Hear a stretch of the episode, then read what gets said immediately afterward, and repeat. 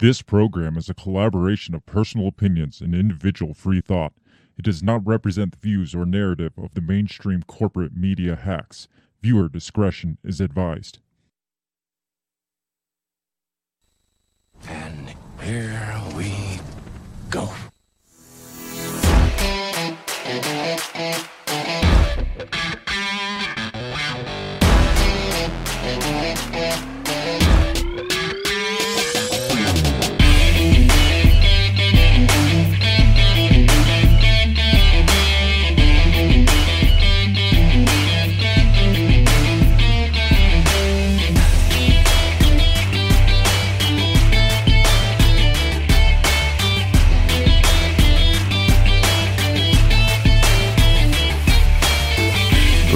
From the bell tower, taking a stand for your rights, your liberties, and all the bullshit in between.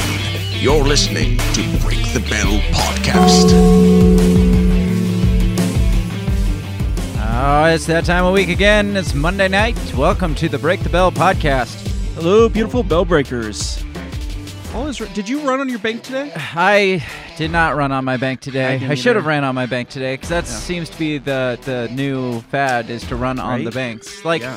like they always give the example of like, "It's a Wonderful Life." Yes, like that's what, what I always think of. They, they always give that example, but Yeah. little, very little does that actually occur. But then, Right. like this weekend, that actually occurred. Yes. It's just like you. I, I just picture guys in like trench coats and like mafia boss hats, like demanding their money and Right. like throwing people. I, I, I don't know. Yeah. Yeah, You think bank managers are like, oh, this is just like It's Wonderful Life. Hello, police. yeah, yeah. That's that's exactly what what they're saying, or more like, oh shit, what the what the hell just happened? yeah. like if you don't know we're, we're here to cue you in on what happened over the weekend um, the 16th largest bank in Yes. the us Yes. became the second largest bank failure in Yes. hist- in history Yes. well like some side it depends on who you're you're listening to some sides are like oh it's uh it's the largest uh, bank crash since 2008 and it's like well there hasn't been that many since 2008 that we know of Right, right. so I I mean, is it really that big of a deal? That's like saying it's Yes. the largest shooting since the last shooting. Yes. Uh, but then when you hear it's the second largest bank failure in history, Yes. and then that was followed by the third largest bank failure in history when another bank Yes. failed the next day. So that it's just like. Well- uh, but but there's nothing to worry about. The bank, Right. the the financial system is safe, right? Well, and, and also the fact that the the Silicon Valley Bank is also like one of the top bankers, like for a startup and small businesses, for like tech startups, tech, yeah. tech startups, healthcare startups, and so like, so it won't affect us by no, any no, no. stretch. Well, ninety percent of their um, deposits are over two hundred fifty thousand dollars. Yeah, and we'll we'll get Yeah, to I why I- that's I just- important. Like, whoa, what? But yeah, a lot of their deposits are really big because you get like investors into these companies that eh, it's set up so investors can invest into uh, these tech startups, and Yeah. these tech startups need a place to call that money for that money to call home. So Mm-hmm. here we have uh, Silicon Valley Bank, which the name says it all. Uh, right, right. It- yeah, tech stuff. yeah, yeah. I mean, it's like, oh, I wonder what they've invested. Yeah, right, right. Silicon Valley Bank. So, um, man, Silicon Valley Bank Yeah. maybe invest in boob jobs. I was gonna say know. that might be more. It might be a different story. Maybe that's the route they go next.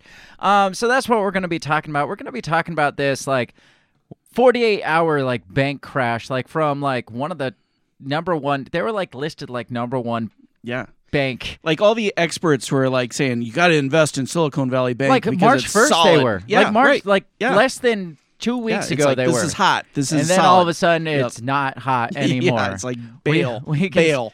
see clearly how fragile the system is and it's a system that is supposedly like fail proof because of all the artificial like like regulations and yeah. fail safes that were Yeah. put in place after 2008 to keep this keep something like this from happening Yeah. but uh, clearly th- there's no such thing as a complete failsafe um, because here we have Silicon Valley Bank. Right. And so we're going to talk about that. We're going to talk about the crash the lead up a little bit to the crash, like how that, like we're gonna talk in layman's terms because I don't do finances well. It no one like gets more layman than us. yeah, like like when people are like, oh, let let us put this in layman's term for you. No, it's more of let me attempt to explain this to you in my stupid brain, Yeah. and hopefully you can lower yourself to our layman's terms to understand what we're saying. yeah. Because I mean.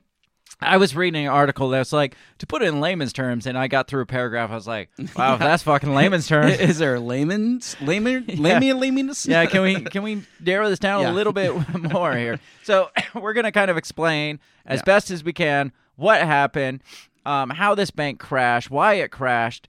And um, obviously, I got some conspiracy Oh, of theories. There's to lots throw going on with There- this. There is. There's a lot of stuff from like wokeism to Yeah. like uh, to federal regulation to like This is it. This is the great reset. yeah, right. Yeah. Yeah. I mean this this could this could really go anywhere, and could. this is just like the kickoff point. So this could either like we're gonna watch like watch this for the next couple days because Mm-hmm. it just happened.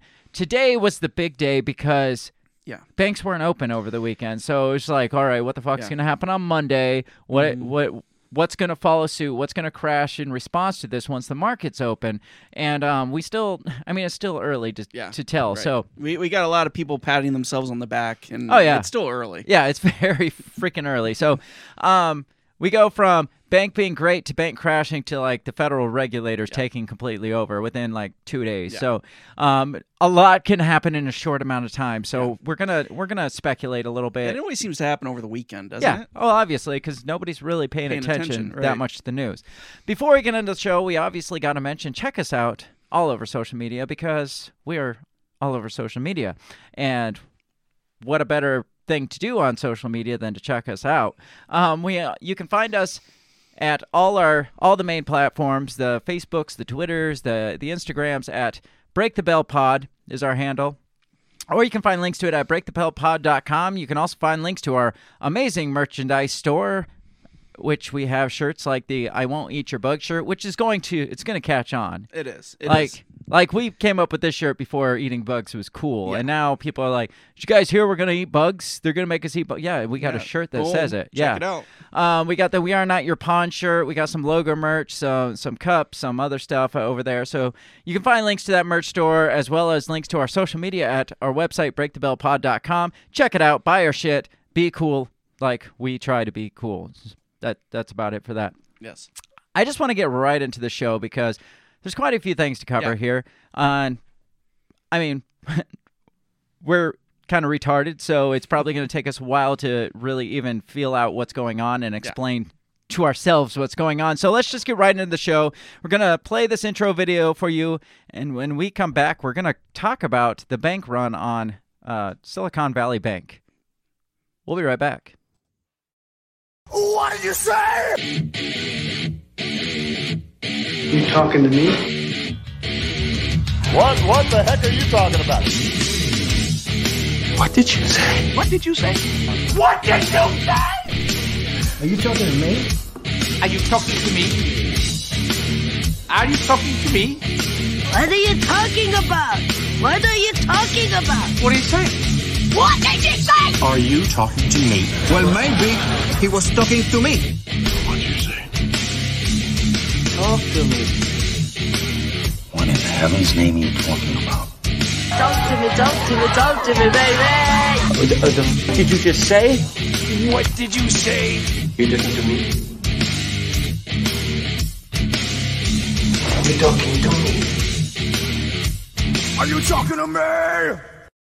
What the hell are you talking about? Who are you talking to?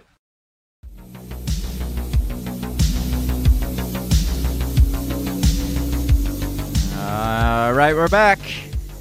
Derek Ambrose says, "Can't wait to see how many of my tax dollars this thing is going, this bank is going to cost me." Now, Derek, you shouldn't, you should have already heard by now. Biden said this is going to cost the taxpayers zero dollars, just like the Inflation Reduction Right, Act that yeah. was like ten trillion or whatever. I don't know, made up number, some made up number that was going to cost us no dollars. Yes. Uh, that I mean, that's that's the new thing. It's like, Yeah. Don't worry, at at zero cost to you, Yeah. it's just gonna cost the people that you like finance through or you buy through or who directly impact you, but it's not going to affect you Yeah, right. at all because, Because that's not That cost never gets passed down ever. You, you've heard of trick, trickle down economics, right? Like where the wealth is supposed to trickle down to us, like the tax breaks.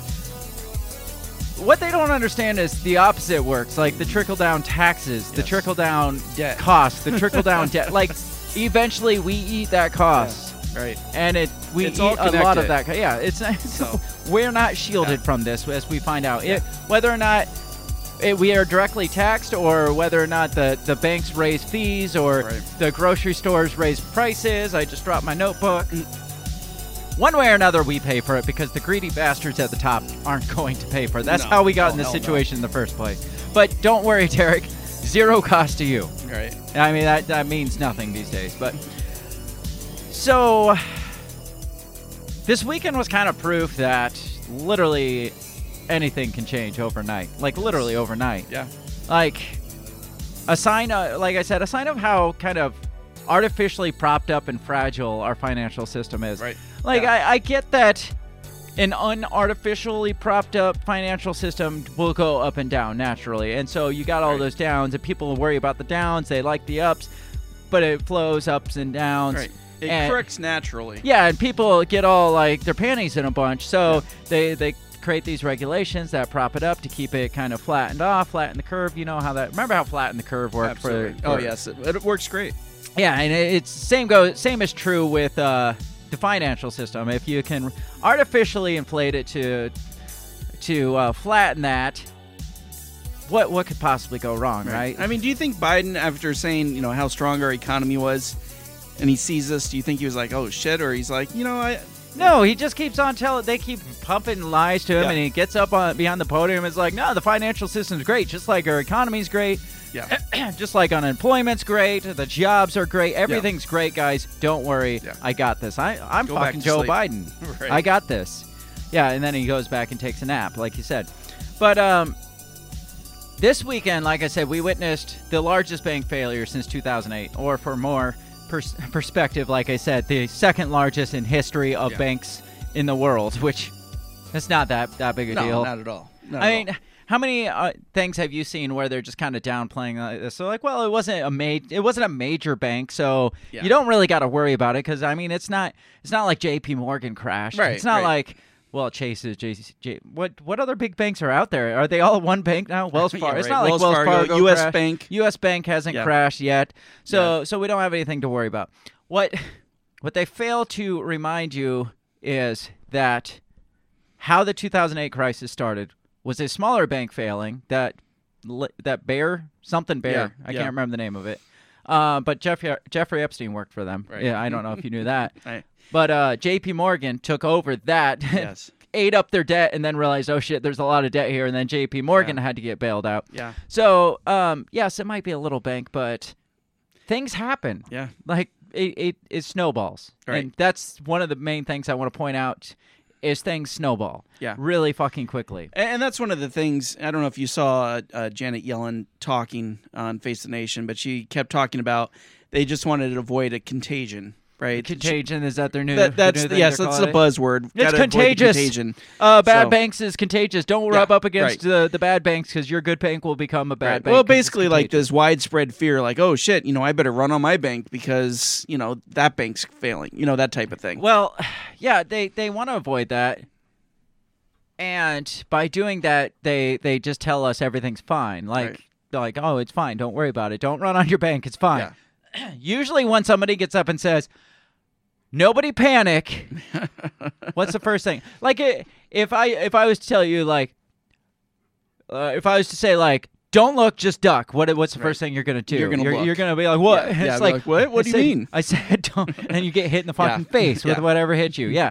Uh, as soon as somebody comes out and says, "Nobody panic," Mm. everything's fine. Like it's just like, well, I didn't, I wasn't panicking, but should I be panicking? Well, what should I be? Pa- oh, the, the a bank crash. Well, what if my bank crash? And, and then eh, there's the conspiracist in me believes that there's some intentionality in the way they they Yes. like they don't want to spark like portray that they're sparking fear, but they Yeah. at the same time are sparking fear. Well, and and you said it r- just right before we went on. It's like, okay, if they're they telling you not to panic, then you should probably be worried.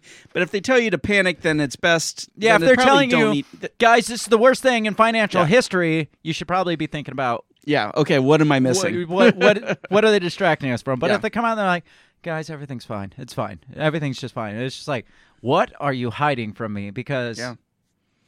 Clearly all they do is lie. So Yeah. everything's not fine. It is much less than fine, especially when you have a bank that, go, like I said, goes from like it's specifically like a bank of a bunch of rich fucking people. right. Like yeah, right. not not just a bunch of Joe schmoes, Yeah. a bunch of rich dudes Yeah. have a bank that they get other rich dudes to pour money into, and that bank can go from, hey guys, this is the number one bank you should be investing into. Oh, this Yeah. bank is no longer. It's just not here anymore. Yeah. And your money that was in it, it's just it's it's gone. Yeah. Sorry. No money for you. and people are like, "Wait, there's no money?" And then people around are like, "Well, if that it can happen to that bank, what about Right. my bank? May, maybe I should go check on my bank.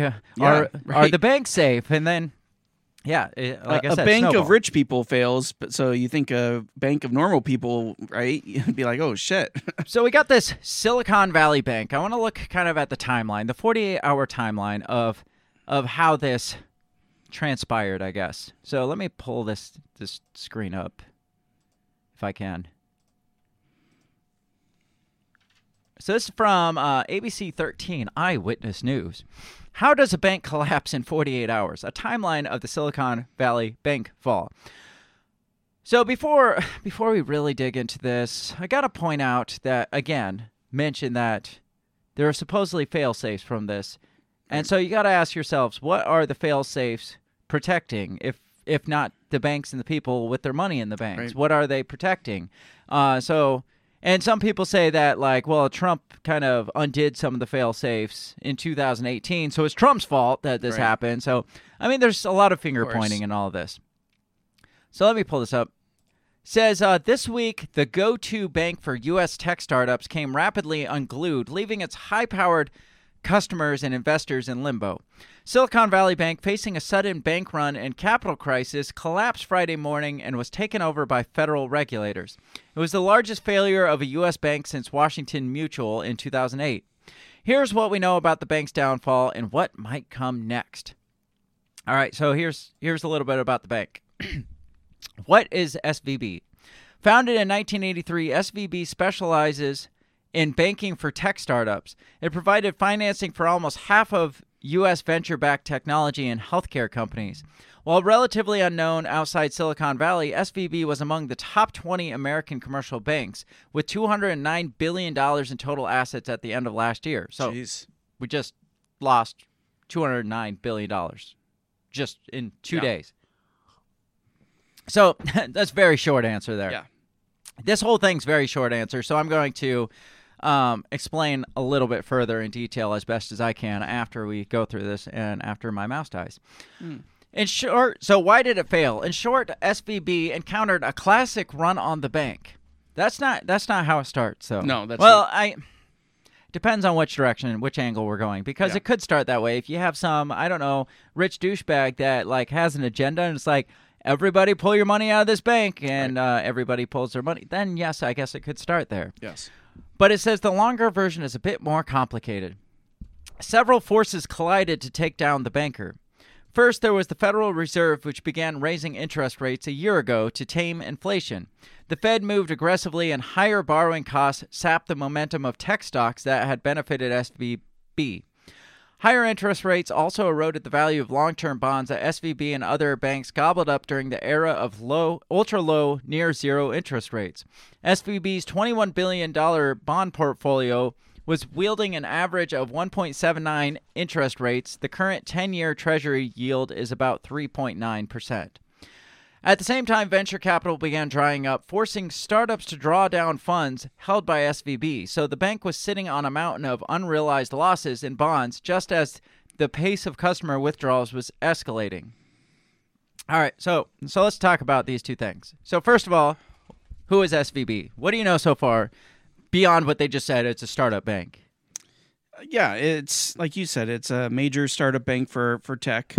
um, and and health stuff. Um, small businesses, they bought up the the little um, while the interest rates are low, but then they started selling right when they when the interest rates went up. Yes, And I and that I think that's what the problem was. That started a lot of it. Yeah. So Derek Ambrose says the whole thing kind of sounds like a crypto exchange that stole a bunch of money not long ago.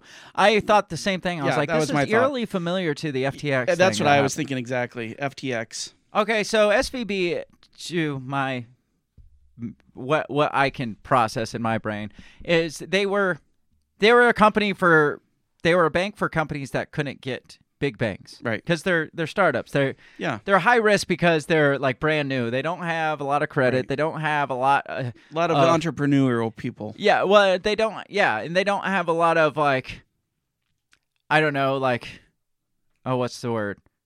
I don't. They haven't had a lot of time to build up trust in like the, their their company, their business. It Right. it's it's brand new. It's like Yeah. we, you don't know if this is gonna fail or sink or or or if it's gonna be amazing. So comes along this bank, they're like, we'll invest in these startups. We'll we'll be that person. And so what it was, it, it was different from other banks because tons of money going in and out of this because uh, again, tech industry, you get like angel investors that are investing in a tech startup and the tech startup needs a home for it like I said in the intro, so they place it in this bank.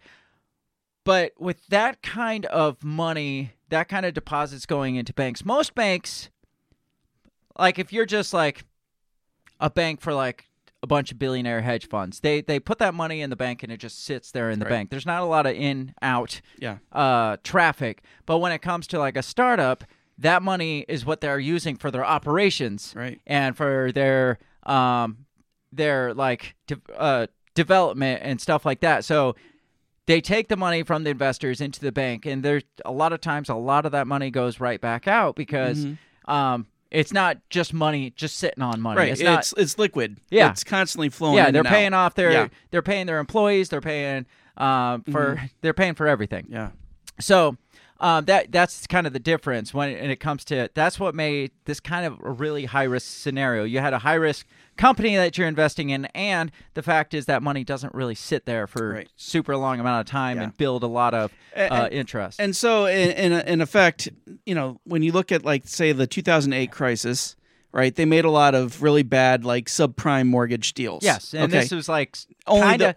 I wouldn't say it was necessarily subprime. It wasn't Right. like, but yeah, it'd be like investing in a lot of new home buyers. right, right, right. Yeah. like well i don't know if you're you're a good investor or a bad investor or a bad like uh house payer because house homeowner because nobody's ever invested but i want to invest in you Yeah.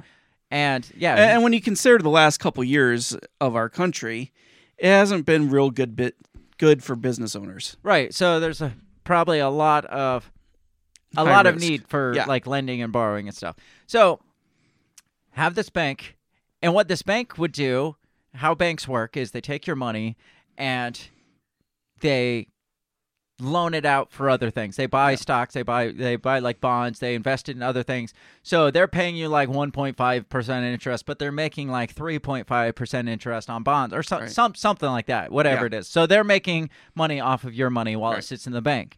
Um, again, the problem is a lot of times with these investors is or these startups is they need to pull that money quickly because they need to use it. So Mm-hmm. Yeah. uh, this bank ended up buying a bunch of like s- bonds when they were like when the interest rates were like next to nothing. Yeah. And I don't know how this whole shit goes. I, I was not good at finance finance um but or accounting accounting was the bane of my Oh, okay. existence uh but they bought a bunch of bonds and then the feds decided to hike the interest rates, which in turn made the bonds worth less. So when they went to sell the bonds, they got less than what they owed on. So they had to sell these like so so two things happened. The the feds raised interest and like it says, um, the money coming in like from investors to these tech startups was kind of dwindling. So Yeah. the tech startups were having to pull more of their money out. And as they were pulling more of their money out, the bank was like, oh shit, we don't have the money to pay for this, so we're going to have to sell off some of our bonds. Well, they had to sell off their bonds at a loss because the interest rates were hiked. And so um, people got word of this and they're like, um, "There's there's there's a problem here." They well they they announced they're like, "We sold your flag just fell. We sold a bunch of bonds for a loss," and people are like, "Oh shit, what's wrong with this bank?" Right. Yeah. And then people started saying, "We got to pull our money, more money out was, of this was bank." that something that they like just re- announced, or was it leaked? Was it like I- a whistleblower came out and be like, "Hey, look, this is what's happening." From everything I've read, it was announced by them, and it's like I I don't know, maybe they're so it wasn't like an required to. FTX thing where it just like w- came out in an article. Yeah, it's all, I I'm not sure how it Okay. came out, but it said they announced it. I don't know if they're required to like Mm-hmm. announce to their stockholders or something. That, that's probably it probably was announced to stockholders is Mm-hmm. what I would assume because they're like, guys, we're not getting all the dividends that we thought back because we had to sell at a loss, and the stockholders are like, fuck this. So, long story short, the public got wind of it. The people with money in the banks got wind of it, and they're like, pull your money now. This bank's going to fail. And the bank ultimately was trying to sell. I think to J.P. Morgan had offered Right. to buy it, and then people got wind that they were trying to sell, and they're like, this bank's in trouble. Pull your money, and it just started crashing. And J.P. Morgan's like, nope, not touching it. And then Yeah. Oh, I had heard that. So there's um there was a separate like so you have the the SV Silicon Valley Bank, but then you also have like uh, Silicon Valley Investors. yeah, which was like the yeah, and they were trying to to get them to buy it, and and but they- they, didn't already own it. I I don't. Know. No, they're that. like two separate like factions, Huh. and so one was uh, kind of the like overseer, but didn't really have like their hands on it. So it's kind of set up like FTX, sort of. Kind of. Yeah, it's exactly. their money's just flowing around. And when's that going to come out? That oh, we were just uh, robbing SVB to pay SVI, Right. Uh, to pay off their debt. Yeah. And it was exactly. exactly like FTX. I mean, that hasn't come out yet. Again, No. this story came out like yesterday. No, from- right, was right, to right. public. So I mean, this is all new. yeah. So it says um, SVB encountered a classic run on the bank. I I read the stuff. It says uh, higher interest rates eroded the value of long-term bonds. Uh, so that's where it says their bond portfolio was yielding 1.79% when the current treasury yield is 3.9. So that's why they got a freaking loss on their on their bonds. Says the panic takes root. On Wednesday, SVB announced it sold a bunch of securities at a loss and would start and would also sell 2.25 billion dollars in new shares to shore up its balance sheet. That triggered a panic among key venture capital firms who reportedly advised companies to withdraw their money from the bank. The bank's stock began plummeting Thursday morning, and by the afternoon, it was dragging other banks' shares down with it as investors began to fear a repeat of the 2007 2008 financial crisis. By Friday morning, trading in SVB shares was halted and had abandoned efforts to quickly raise capital or find a buyer. California regulators intervened, shutting down the bank and placing it in receivership under the FDIC, the Federal Deposit Insurance Corporation. Now, FDIC insures banks, It insures your money in the bank. And this was another problem. And this was and we'll get into this. Another another issue with FDIC is that um let, let's scroll down because uh, they, they cover And- a and- lot They- and- or they don't cover a lot. They Right. they hide a lot in this article. right It's- and and something that you didn't mention which i had brought up right as we were going on is that the cfo and uh, ceo greg becker and daniel beck had sold off 3.6 billion dollars in stocks Of their own stock? of their own stock two weeks before this happened So, and that makes me ask the question, which I was going to ask anyway. It's like you can't not know this is going to happen. yeah Like, like you, we said two weeks ago, they were saying this this Yeah. bank is great. This bank is Yeah. fan- I mean, phenomenal. like- the best bank to invest in. two days before the cnbc guy was going crazy about how great this bank is and how everybody should invest So uh, these guys have to be sitting back because it, it's not like the the Fed's just hiked interest Right. rates. yeah they've been the going up steadily for the last year Yeah, and it's not like the tech industry was starting to dry up on funds and they were having to pull. Like this has been happening. So you know they're sitting there like, oh, this ain't good. You know what that was when the CNBC guy came out and said that was hopefully to boost people to gain confidence, and be like, let's go buy stock in this or Yeah. invest in this bank. When they know, obviously they know that something else is going on. Right. That we we got to do something quick. Let's hire. Let's Yeah. let's tip off the CNBC guy to hopefully get get something quick moving. Yeah, right. At the end of the day, it didn't work clearly. So, um, I want to read what they have to say about the FDIC because they don't disclose a lot in this article. This article is very vague, and Okay. it kind of irritates me, and that's why I stuck with it because of how vague it is. says, despite initial panic, um, this talks about the contagion fears, like you were talking. Yeah. Despite initial panic on Wall Street, anal- or analysts said SVB's collapse is unlikely to set off the kind of domino effect that gripped the banking industry during the financial crisis. Now, realize this article was written like Saturday, Right. So before the markets even open, so they have no idea what's going to happen once the markets actually Yeah. open. The system is well as well capitalized and liquid as it has ever been. Moody's chief economist told, or Mark Zandi said, the banks that are now in trouble are much too small to be meaningful threat to the broader system. Might be his famous last words. Yeah, right. Might be. Just I'm I'm not I'm just speculating, but Yeah. that might be his famous last words. Oh, it's much too small Yeah. to ma- be It anything. won't affect anything. It's kind of like Chernobyl. yeah, right. Uh, it's, it's it's a it's a minor thing. We don't Yeah. really have to worry about this. No later than Monday morning, all insured. So this is the article talking, not the Right. guy. So this is the Okay. article, kind of um, Glossing things over. regurgitating Oh, what okay. they're telling him. No later than Monday morning, all insured depositors will have full access to their insured deposits according to the FDIC. It will pay insured depositors an advance dividend within the next week. So, all insured, so don't worry, all insured depositors that are insured by the FDIC will receive their money. That's what that says, right? Sure. Uh, Right. No, it says they'll have access to their insured deposits. Right. They're insured. They're insured That's deposits. keyword. The FDIC only insures two hundred fifty thousand dollars per deposit, Yeah. and again, we're talking like Startup companies. startup companies with millions of dollars Yes. coming in, billion. You know who one of those companies are, which I have not divulged. Who's Ro- that? Roblox. Really? Yes. I did not know that. Yes. Well, shit, that sucks for Roblox.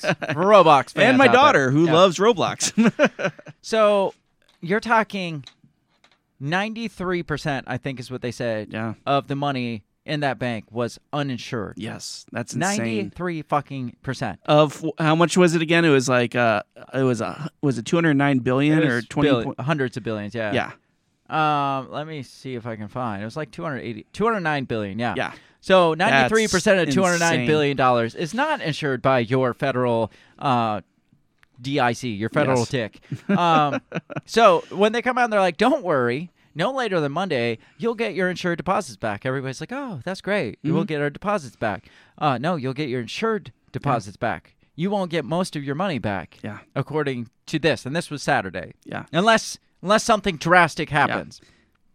So it says, what's next? So while a broader contagion is unlikely, smaller banks that are disproportionately tied to, to cash-strapped industries like tech and crypto may be in for a rough ride, according to Ed Moya, senior market analyst at Oanda.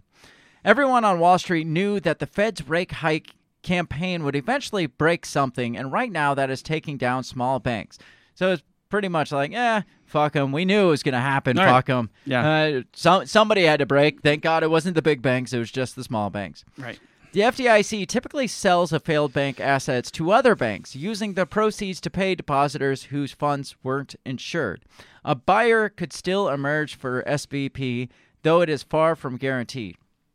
From my understanding, thanks to the 2008 crisis, there are no buyers. Yes. There's nobody nobody wants to touch this because they're like, uh, we don't want to take that on and be the next JP Morgan. Yeah. We don't want the government to take over us because we bought up a I, shitty I, I know that they were trying to say, talk to um. They're trying. They, somebody was trying to talk Elon Musk into buying it, and I think he was like, "Well, I'll look into it." Why? Why would he? Why would he think that that was a good idea? It's like, oh, Yeah. this would be a fucking fantastic idea. Maybe he just thought after Twitter this would be the next big step. I mean, he does kind of loosely have connections to that bank because we'll get into Yeah. the guy. One of the guys that was the first to pull money out and spark this mass chaos was one of his uh, co-founders at PayPal. Ah. So um, he does kind of have some connections here. I don't think he was directly connected to the bank, No. but um, his his co-founder definitely was, and definitely played a big role in the contagion that they're talking about. Which I love that they're using the term Yeah. contagion here. So, what do you think? What? how do you feel for those tech investors? First of all, I, I, I mean, yeah, I'm sure they're panicking. I mean, they probably just bought on to everybody else. It's like, hey, yeah, this is the bank to go to if you want to you do your startup, right? Yeah, it's kind of it's kind of like the cash advance place up the road. Yeah. It's like you need money, Right, Yeah. just go up to Cash America Yeah. and you'll get money. They're they're just giving money to everybody. No, What, what's no interesting to me is that this bank, you know, who bought up, you know, this this um these uh bought up these like treasury bonds and right and these mortgage things. Mm-hmm. Now now they're saying like the guy who did it was used to work for Lehman Brothers. really. Yes, I and I don't know if that's accurate or not. And so they're like, okay, the guy is 0 for 2 now. You know, Why would they hire that guy? First of all, yeah, right. like it's well, like you know how they're all connected. I mean, they're all in bed together. Well, yeah, but it's like, hey, I failed here. Yeah. I'd be great over here. I, Right. I've learned from my mistakes, and let me come work for your bank. It'll be Yeah, great. right. I know exactly how not to do it. Yeah, so right. you should hire me. But so instead of buying subprime mortgage, let's buy a bunch of treasury bonds. we can't lose. now, how does something like this happen post 2008? I you know, I I've always thought that the regulations that they impose they're they're just loose, right? They it's just like it's pillow talk, right? It's like, "Hey baby, we got this. Don't worry. It's safe." Well, I, I think well, it's yeah. First of all, it's to make everybody feel okay Yeah. with spending the however many billions that we spent to bail out these banks that were too big to fail. Right. But now a lot we'll get into it more, but I think a lot of those protections are more for the banks that are too big to fail and less for the And less than banks. and they're they were more for they were more for, more for houses and mortgages, right? When I bought my house this last summer, I had to deal with some of this shit because I had to explain how basically every little cent above fifty dollars got in my bank account, so that they wouldn't, so they couldn't make a subprime mortgage. I had to, I had to tr- have paperwork for everything that was in my bank account and every That's transaction over fifty dollars. Yeah, I know. It's like, um, where this fifty dollars come from? Oh, it was a gift for a birthday, you know, and so it was just ridiculous. I don't know if there's money in my account. I don't know where Yeah. it came from. So- I, I don't know. so it's they probably watch- not mine. They watch that as a hawk, but they don't watch this. Well, the thing is, it, it's it's so freaking weird that they would be like, well, this this uh, whole housing market, the whole fine like mortgage system was was such a wreck, but it's just like. Well, can't you apply that to all banking in general? Isn't the Yeah. same kind of practices practice across all sort of ba- investment banking? Yeah, you, would would think, so. but yes. um, yeah, like you were saying, it's like, well, we'll protect the mortgage banks, but let, let's just leave this loose over here. Let's Yeah, just see what happens. Yeah. You remember how much money we were we got to spend when this happened, so we don't want to close all Yeah. the doors for um all this federal mismanagement of money because that would just that would be just crazy Yeah, and Derek said that he did work for him 30 years ago, so it was for Lehman. yeah, Okay, um, good to know. yeah, Good to know we got uh, some of the same players still in the game. right. So, uh, obviously, all weekend they, they tell us, "Don't worry, like Mm-hmm. everything's fine, and um, everything everything's gonna be okay. The banks, uh, markets are gonna go open back up. You all are gonna see that everything's going to be okay." Now, um, I I saw several articles like why this isn't 2008 or why this isn't um. Why the banking system is safe because Oh, so even, trying to even though yeah you yeah even though this happened Yeah. why like so many articles like Hmm. that this one is from fortune so obviously they don't want you to panic um, why the banking system is safe despite the second biggest bank failure in u.s history according to financial professor that's a long title um, this came out on saturday too it, it goes into all the details of how and why it collapsed um, and asks Are deposits now safe? From a practical perspective, the FDIC is now running the bank. It's typical for the FDIC to shut a bank down on Friday and have the bank reopen the following Monday. In this case, the FDIC has already announced that the bank will reopen March 13th as the Deposit Insurance National Bank of Santa Clara. So it's now the um, it's now under the the reign of the FDIC. Gotcha. Uh, at the end of 2022, SVB had $175 billion in deposits. It's not clear how much the deposits remain with the bank and how much of those are insured and 100% safe. Well, we do know that only about 7% of them Yeah, are right. insured and safe. For depositors with $250,000 or less in cash at SVB, the FDIC said customers will have access to all their money. How many of those do you think that actually is, though? Right. For those with uninsured deposits, Uh, basically, anything above the limit of $250,000, they may or may not receive back the rest of their money. These depositors will be given a receiver's certificate by the FDIC for the uninsured amount. An IOU. Yes, that's what it sounds. It's like here, we owe somebody owes you this money. It's not us. Yeah, right. It's not the bank because they don't exist anymore, but somebody Yeah. owes you this money. The FDIC has already said it will pay some of the uninsured deposits by next week, with additional payments possible as the regulator liquidates SVB's assets. But if SVB's SVB's investments have to be sold at a significant loss, uninsured depositors may not get any additional payment. So basically, if they don't get any money for what they sell, then you don't get anything back. I mean, how, how would you feel if you had just started up a business like two years ago and you got five million dollars in there, right? yeah. And then the bank closes down and they're like, "Well, we can give you two hundred fifty thousand of this." Okay, well that won't cover payroll for the next. Well, that's the big know. thing is like a lot of these startups are wondering how they're going to cover payroll. I keep Yeah. dropping my fucking notebook and it's pissing me off. Um, they don't know how they're going to cover their payroll for Yeah. the next for next week, let alone Right. like to carry on as a company. Right. It says, um, is there any mo- risk that more banks might fail?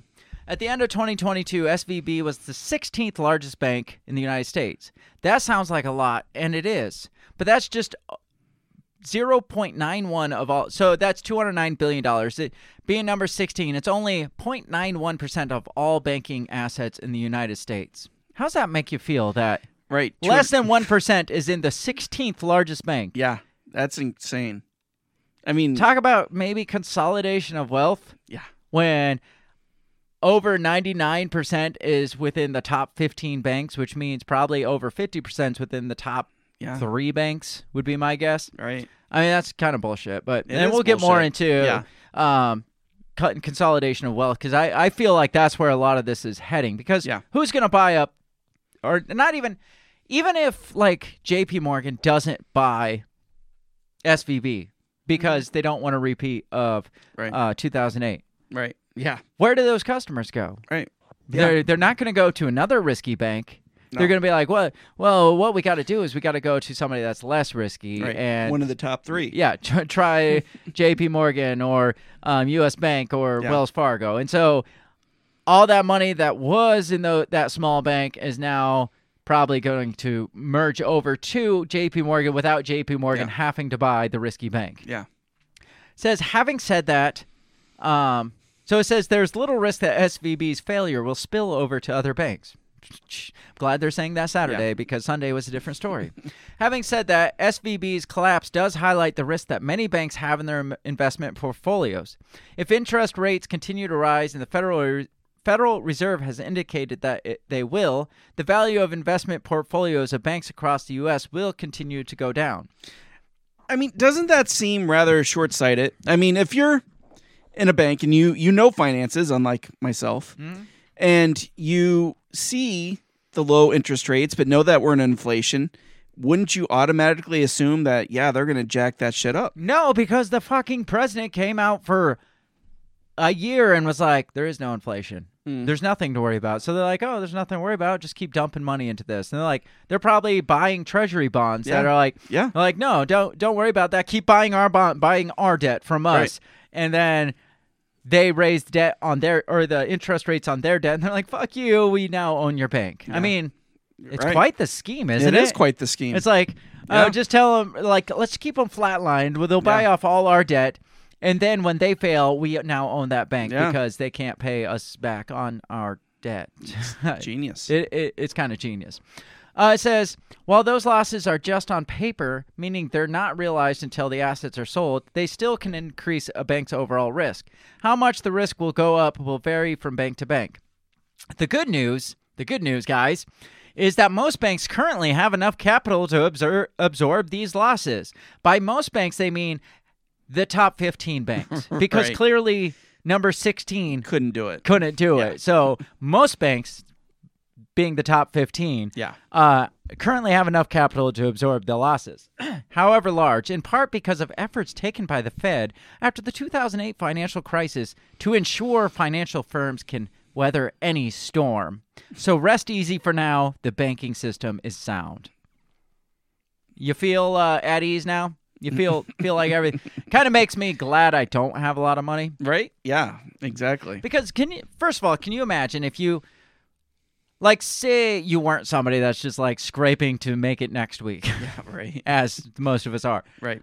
but like like you know what you're in for like you know Mhm. it's just like if i don't have money next week it's gonna suck Right. so i'm just gonna work for money next week Yeah. now imagine you're a guy that's like put his entire life into saving a million 10 million a billion dollars then all of a sudden overnight it's just like gone it's just like well fuck i'm one of those guys now right. it's just like everything you did yeah.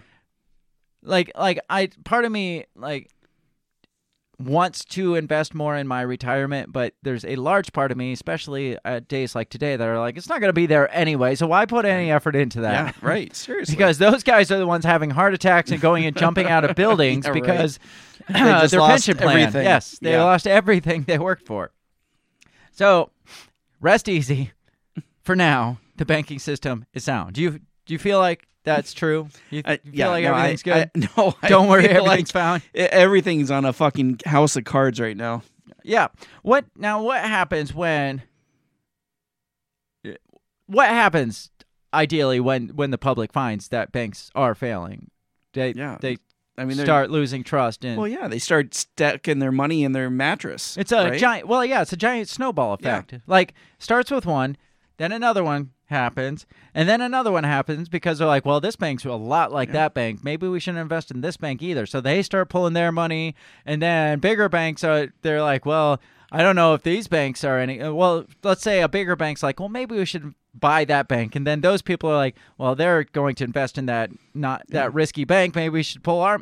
It's a fucking giant snowball, and that's that's just how the stock market works. That's Yeah. how banking system works. That's how all this Oh, like yeah. BS financial system works. It's like it's based on the public perception that everything is fine, Yeah. and when the public perceive like like perceives that things aren't fine anymore, then they start pulling money out and start moving money around. It's it's all just a a perceptive thing. It is. Like the It is. market's only the stock market's only good if people think Right. that it's good. Absolutely. And Yeah. then they're so they start investing in that. They start buying those products. It's like, Yeah. well, this is good. Let's buy. If uh, anybody gets wind that something's not right, that's when things start Yeah. dumping. That's why FTX failed. That's why um, this. Silicon Valley Bank failed. That's why the freaking stock markets crash. That, Yeah. That's why because people lose trust in it Yeah. and stop buying. And, and isn't that all cryptocurrencies? Yeah, I well, mean, that's so- all any investment, Yeah. really. If people start, everybody starts pulling out of any investment. It doesn't matter. Like, say Starbucks is doing fucking phenomenal. Yeah. Like building, say they're like tripling their store amount of stores Yeah. every single year, and they're they're uh, what's it called? They're I don't know. When you make money, what's that called? Their profit? Not a, the profit. Their profit levels each year is doubling every Right, single year. right. They're doing freaking phenomenal. But then somebody comes out, somebody really high priority comes out, like say Elon Musk or something like that. It's like Starbucks is doing shit. You shouldn't invest in that. And then people are like, oh, we should really start to be concerned about Starbucks. It Yeah. doesn't matter how profitable it was. Yeah. If people start pulling out their money, they perceive that this company sucks. Yeah. They start pulling out their money. That company sucks. Right. Absolutely. It's all a perceptive game, and it's It is. It's so artificial. It's it, it's Yeah. crazy. Yeah. It's crazy that just people's perceptives can be more damaging or more like beneficial to a company than actual their sales or their their act the product that they're selling. Absolutely, And yeah. that's that's a problem with like corporatism. yes. Yes. No, I agree. So let's uh let's take a look at just how fine the banks have been doing since since this initial one. Well, before that one, even there was another bank that was crashing on Thursday, and it was this crypto bank called Silvergate. They announced Thursday um, that they were liquidating amid sector tur- turmoil. And this is another one that's like they had to know this was coming because their claim is that this was following the collapse of FTX because it's a crypto bank. They're like, Gotcha. well, FTX did this to us. It was like that was six months ago. Yeah, right, right, And you're yeah. just now deciding, Right. oh, you can thing- figure out things by then. Right. Says uh, the California based bank warned last week it had less than well capitalized after depositors demanded their money back. You don't want that's not sound again back to our perception, customer perception or investor perception. Don't you probably shouldn't come out and be like we're less than well capitalized. We're not doing good, guys. We're going down fast. The ship is sinking. Get off. Adding that it was evaluating its stability to operate as a, a going concern. Silvergate said a voluntary liquidation of the bank was the best path forward in light of recent industry and regulatory developments. And we haven't even got into we haven't even really looked into the regu- regulations that came post FTX on the the crypto world. So that'd Yeah. be worth that'd be worth looking into Yeah, definitely. Says the failure of FTX sparked renewed volatility in the crypto markets. Silvergate also revealed it was being investigated by the U.S. Department of Justice. Obviously, they did not take a class on customer service and pr- promotions. so we've got. Oh, this is all spark. You remember FTX? That was bad, and this is the reason why. And, And by the way, bad. and we're being investigated Yeah. by the Department of Justice. Like, oh, you you could have probably led with that because right. that seems probably more but, damning. but we have a fifty dollar referral program if you bring a friend. Uh, Derek Ambrose says, "Glad to know if my bank fails, I'll get the four hundred dollars that's in the bank from the FDIC. Maybe, maybe, Yeah, right, right. Eventually, I mean, it's over three. Uh, it'll get taxed though. The tax man will come Yeah, after right. you because you have more than what the three hundred fifty dollars that that they said they would investigate. Um, so that's uh, this crypto bank on Thursday, and then at the same time, uh, the Silicon Valley Bank crashed, and then I think it was Saturday or Sunday. Sunday, I think. Signature Bank became Mm-hmm. The third largest crash in U.S. history. Yes, and I've never even heard of Signature Bank. I never heard of Silicon Valley Bank. No, so. no, me neither. That's but, true. So, so you go from everything's fine, the economy's great, to now we have the second and the third Yeah, largest one bank failures within two days of each other. We have two and three. But don't Uh, panic. Don't, Don't panic. panic. At least it's Yeah. not as bad as number one. Right, It could be so much worse. It could be number one. Now, collectively, if you put them together, does it equal number one though? I would think the math evens that. Maybe. Uh, says why regulators seized Signature Bank in the third biggest bank failure in U.S. history. Says uh, on Friday, Signature Bank customers spooked by the sudden collapse of Silicon Valley Bank withdrew more than $10 billion in deposits, a board member told CNBC. the run on deposits quickly led to the third largest bank failure in U.S. history. Regulators announced late Sunday that Signature was being taken over to protect its depositors and the stability of the U.S. financial system. Now, wait. Wait. I thought these banks were too small to affect Right? the stability of the U.S. financial system. yeah. Now, SVB, which was bigger, which was what two, you said 209 billion. Yes. That was too small of a bank to affect the U.S. financial system, and now that leads to the crash of this 10 billion dollar one. Mm-hmm. But now all of a sudden, regulators are like, oh, we gotta we gotta do something about this to protect the stability of the financial system. what is the connection between uh, Silicon Valley and Signature? Why? Why is would Signature be affected by? Oh, I think the customers are just like, oh shit, it's another bank. We got to pull our stuff. Says the sudden move shocked executives at Signature Bank, a New York based institution with deep ties to real estate and legal industries, said board member from U.S. Representative Barney Frank. He's still around. I don't know who he is. Hmm. Signature had 40 branches, assets of 110 billion, and deposits of 88.5 billion at the I end believe of 22. he was the head of uh, uh, Fannie Mae back in 2008. No, Yes, no. Yes. Look up Barney Frank. That no. I'm pretty sure. No.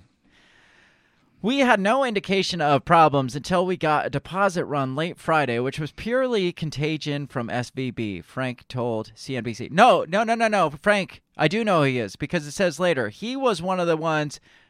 He was the Frank in the Frank Dodd. Yes, uh, the Dem- Dodd Frank, Frank. served as chairman of the House Financial Service Committee from 2007 to 2011, and was a leading co-sponsor of the 2010 Dodd Frank Act. Yeah, I was gonna say he he was so he is talking like he wasn't part of this bank, but he was part like- of the Frank Dodd Act, Yes. which was the 2008 regulations. yes, and, and I, I, based on what I had seen, I, I, I thought he was partially responsible for some of this. Or Probably. from the 2008 Most crash, likely. Sorry. Uh, it says problems for U.S. banks uh, with exposure to the frothiest asset classes. Frothiest? Frothiest. I thought I was the only Uh, one that used that word. Exposure to the frothiest asset classes of the COVID pandemic, crypto and tech startups, boiled over last week with the wind down of crypto centric Silvergate Bank.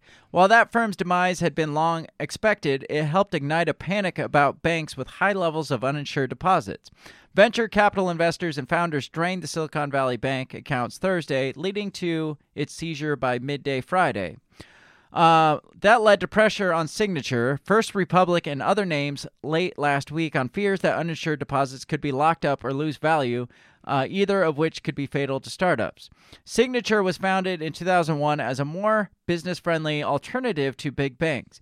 It expanded to the West Coast and then opened itself to the crypto industry in 2018, which helped turbocharge deposit growth in recent years. The bank created a 24/7 payment network of crypto clients and had 16.5 billion deposits from digital asset related customers. So a lot of the money coming from crypto too. As waves of concern spread last week, Signature customers moved deposits to bigger banks including JP Morgan Chase and Citigroup, Frank said.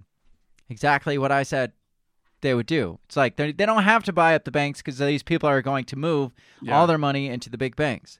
What are you going to say? Yeah, it was Frank that was partially responsible for pushing the, the banks into um, the subprime mortgage. So how was he in part of of this whole regulatory thing? Well, like how how do you take a guy? He he broke it, and he they decided that like was we're gonna, gonna fix it. You know how to break it, so obviously you can help us fix it. Yeah. Right. That he, makes well, sense. he he pushed it. He blamed Bush for everything. According to Frank, Signature executives explored all avenues to shore up the situation, including finding more capital and gouging interest from potential acquirers. The deposit exodus had slowed by Sunday, he said, and executives believed they had stabilized the situation. Instead, Signature's top managers have been sum- summarily removed and the bank was shuttered Sunday. Regulators are now conducting a sales process for the bank while guaranteeing that customers will have access to deposit services while continue un- will continue uninterrupted. So, uninterrupted. So apparently they will still be able to somehow access their deposits. Now, is that all their deposits or just the two hundred fifty thousand My dollars? guess would be up to the two hundred fifty thousand.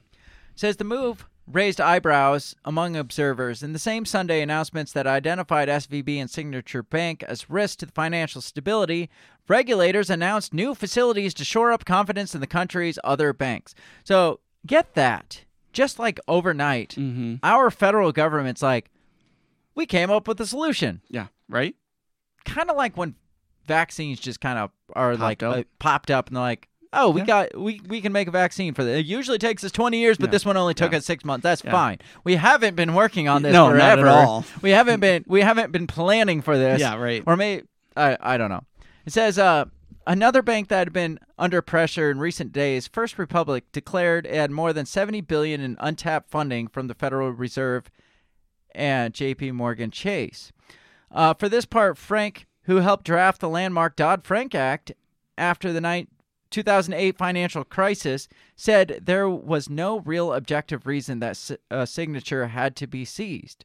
I think part of what happened. Now, this is interesting that Frank would say this. Yes. He's like, "Why? We don't even know why they Yeah. they have this untapped seventy billion dollars. Why did we seize Right. this?" Because he says, "I think part of what happened was that regulators wanted to send a very strong anti-crypto message. Hmm. We became the poster boy because there was no insolvency based on the fundamentals, and that's Frank. So he must have an active role in this bank because he said Right. we. Yeah.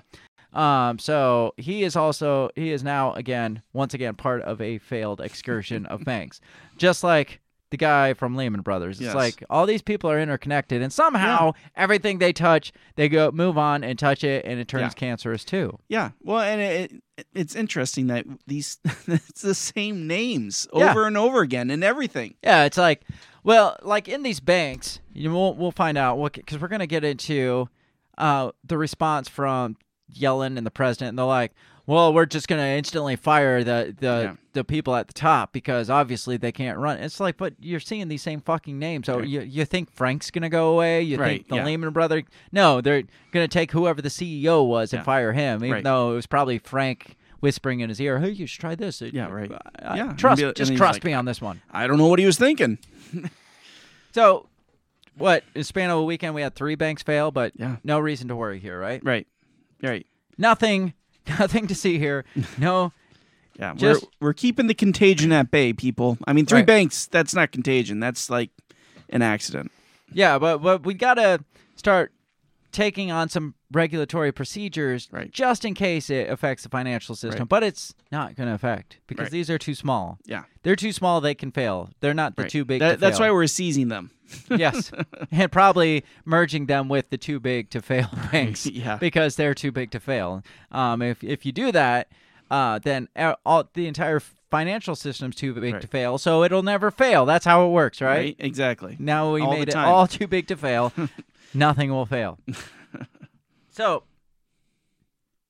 I don't know. We got to get into break pretty soon. Yeah. Thoughts? Thoughts so far?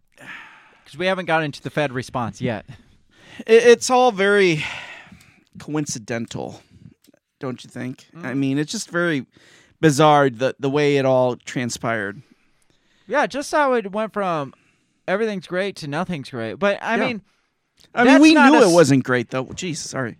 But that's not like a sign of some sort of conspiracy. Like, how Yeah. many companies will come out like that one bank and be like, "Guys, we got a major capital, like a major liquidity problem here." No, they're they're going to say up until the end, until it's too late, that everything's fine. I worked for a, a company that uh, they made like wrapper, like flexible packaging, like candy wrappers, and like the salad pack Oh, like you know like the plastic salad Yeah, packs yeah. they made wrappers for and one of their like probably 60% of their client like their money came from Dole which was the salads they Okay. signed this mega contract this one year well that same year um th- remember when the west coast got hit like all the lettuce got hit with like salmonella Yes, yes. and so Dole like had to stop doing a lot of work, and so they severed their contract with us.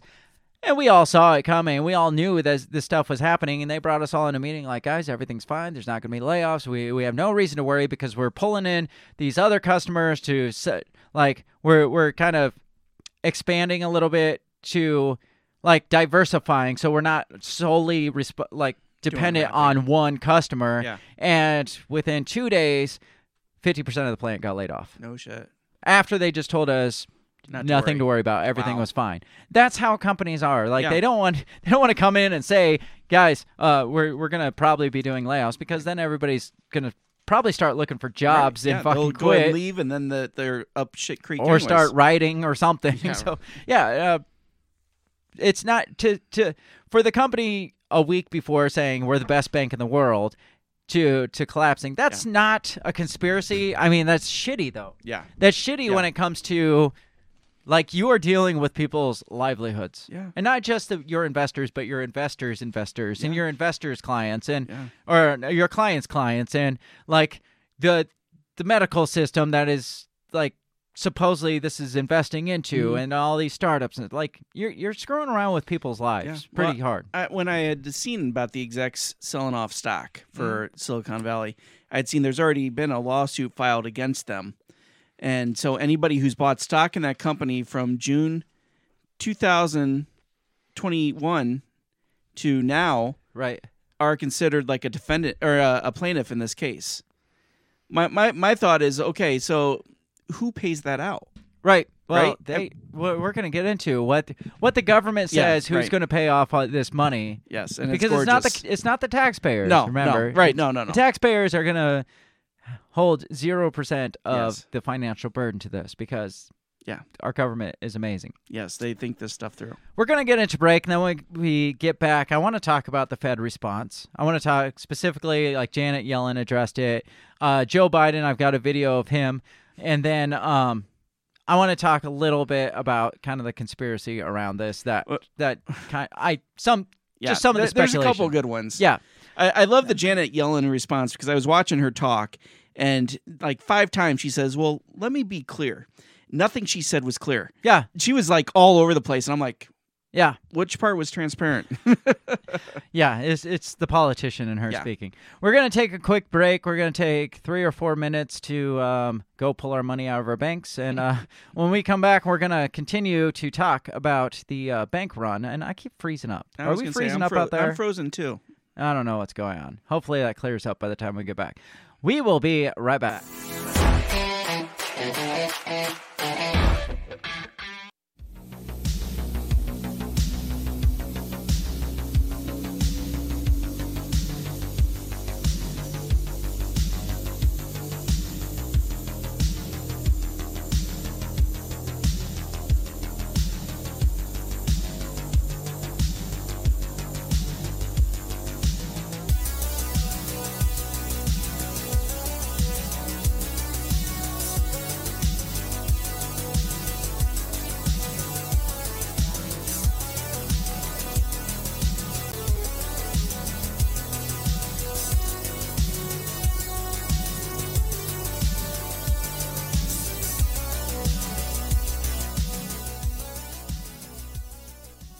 And we're back, and I have no idea why our internet connection is so shitty right now. Things are going really slow. And Bill is listening to us. Having uh, network problems, or computer problems, or a combination of the two. So, hopefully, you can hang in there and bear with us because uh, we're trying. We're trying our hardest. We can only try as hard as technology will allow us to try. Um, maybe maybe our internet company is one of those startups founded by, funded by. Uh, I, I can see that. Only an Iowa uh, tech company. We're would- like super froze. yeah, I'm like, I you're just froze. I'm just froze. Stand by, stand by. I'm gonna try to fix this. Okay. I should have tried fixing over break, but coffee was more important. Yeah. And I think, we're, back. And you're echoing. How's that? How's that? That's better. I we seem to be not as frozen now. So Okay. hopefully this thing holds up. Hey, we got more viewers than we did before we left, so uh, maybe we need to leave and come back more often. you, you guys just like to watch us walk away. Uh, they really do. So we are back. We had some technical difficulties. Our shit was just freezing up left and right. So I had to restart this stream. Or not the stream, but we had to jump out and jump back in. Fortunately, we can do that. We used to be when we remember we'd get kicked off the stream, we'd, we'd have, have to start, start a whole over. new stream, Yes, and then it's just like everybody's just like, "Where's everything Yeah. at?" And they just like disappeared. Yeah. Uh, fortunately, our this this uh, program I have now lets us jump out and jump back in. So that that's that's a plus.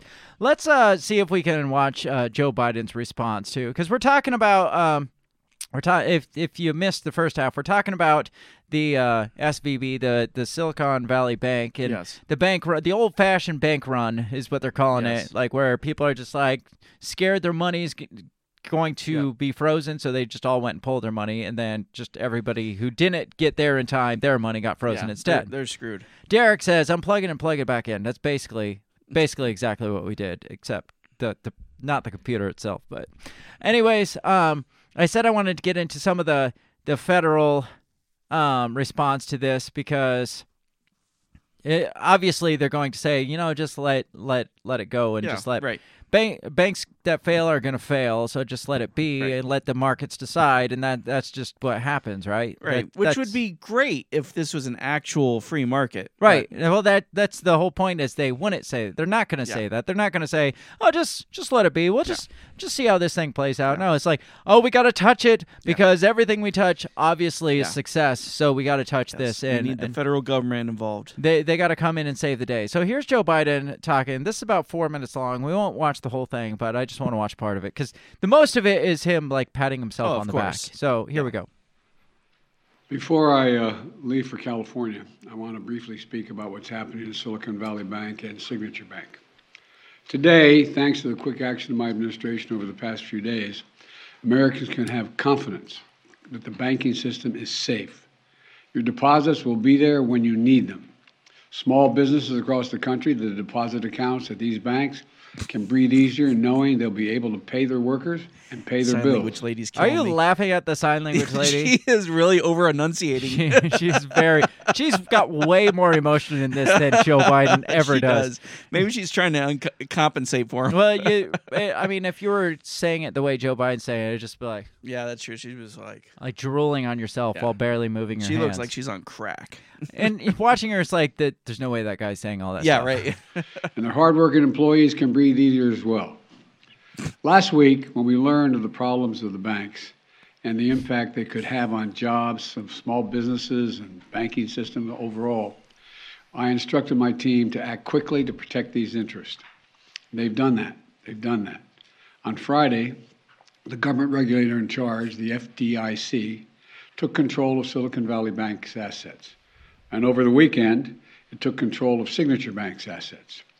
Treasury Secretary Yellen and a team of banking regulators have taken action, immediate action. And here are the highlights. First, all customers who had deposits in these banks can rest assured, I want to rest assured they'll be protected and they'll have access to their money as of today. That includes small businesses across the country that bank there and need to make payroll, pay their bills, and stay open for business. No losses will, and I want this is an important point. No losses will be borne by the taxpayers. What do you think of that? That statement alone. Uh, No losses will be borne by the taxpayers. yeah, taxpayers. sounds great. It, it sounds good on paper. Yeah, right. Just like Right. this this whole banking system is great on paper. It's always great on paper. no losses will be borne by the taxpayers. Let me taxpayers. repeat that. No losses will be borne by the taxpayers. Instead, the money will come from the fees that banks pay into the deposit insurance fund.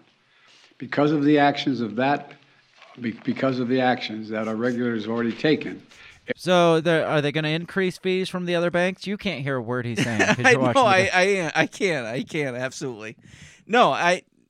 They're. they're So are they increasing the fees of the banks? Because No. wouldn't that just wouldn't the banks just increase our fees then to make out to compensate for it? Because the banks got to make money. Well, yeah. They're in the business of making money. That's why they're banks. They're bankers. Right. Uh, you remember when bankers used to be considered like the like the respectable. lowest? No, Oh. like like shitty. Yes. Like shitty Oh, yeah. bankers. It's like, kind of oh. like tax collectors and bankers Yes. are yeah and No, yeah. that, that's what it's getting back to. Yeah. So because yeah, like you, you're right. They're not going to use taxes to take you know our money and put it on there. It's going to be so much worse. yeah absolutely.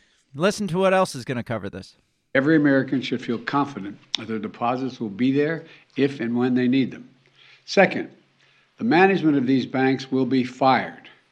If the bank is taken over by FDIC, the people running the bank should not work there anymore. And we'll put one of the guys from the Lehman Brothers, Yeah, right, or yeah. or uh, the, the the Fannie Mae or Freddie Yeah, Mac. right. We'll put Barney Frank in charge Yes, of it because he did so good the last time. Yep.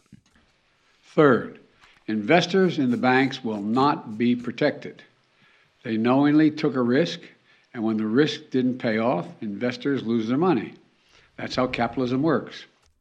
Now you want to talk about how capitalism works, Yeah, Joe? right. like you Capitalism works without know, government propping up without propping up a Yes. fucking uh, bank that fails. So let's talk about how capitalism works. First of all, I do understand if you invest in a company, the way capitalism works, if that company fails, yes, you should not be protected. But Yes. he's almost like saying this like the investors are the problem. It's Right. like, well, it's your fault for. It's almost like coming down on investors the way he Right. said. it. It's like, no, you're not going to get your money. Why would you think you'd get your money?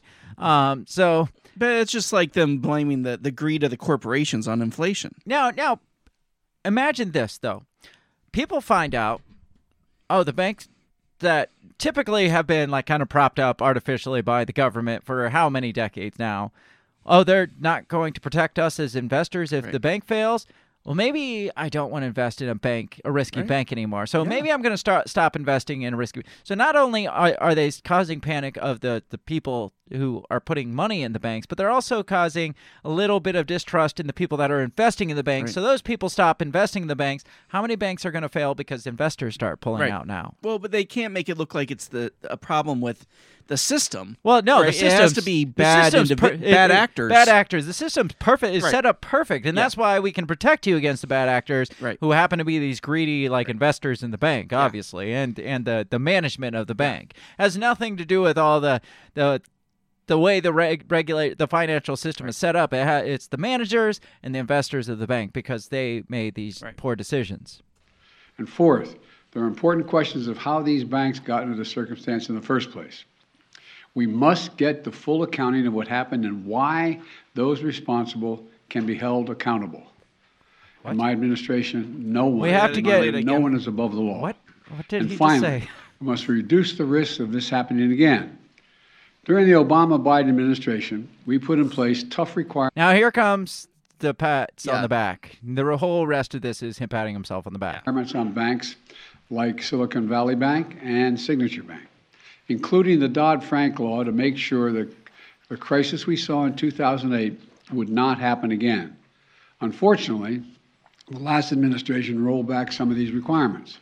I'm going to ask Congress and the banking regulators to strengthen the rules for banks to make it less likely this kind of bank failure would happen again, and to protect American jobs and small businesses.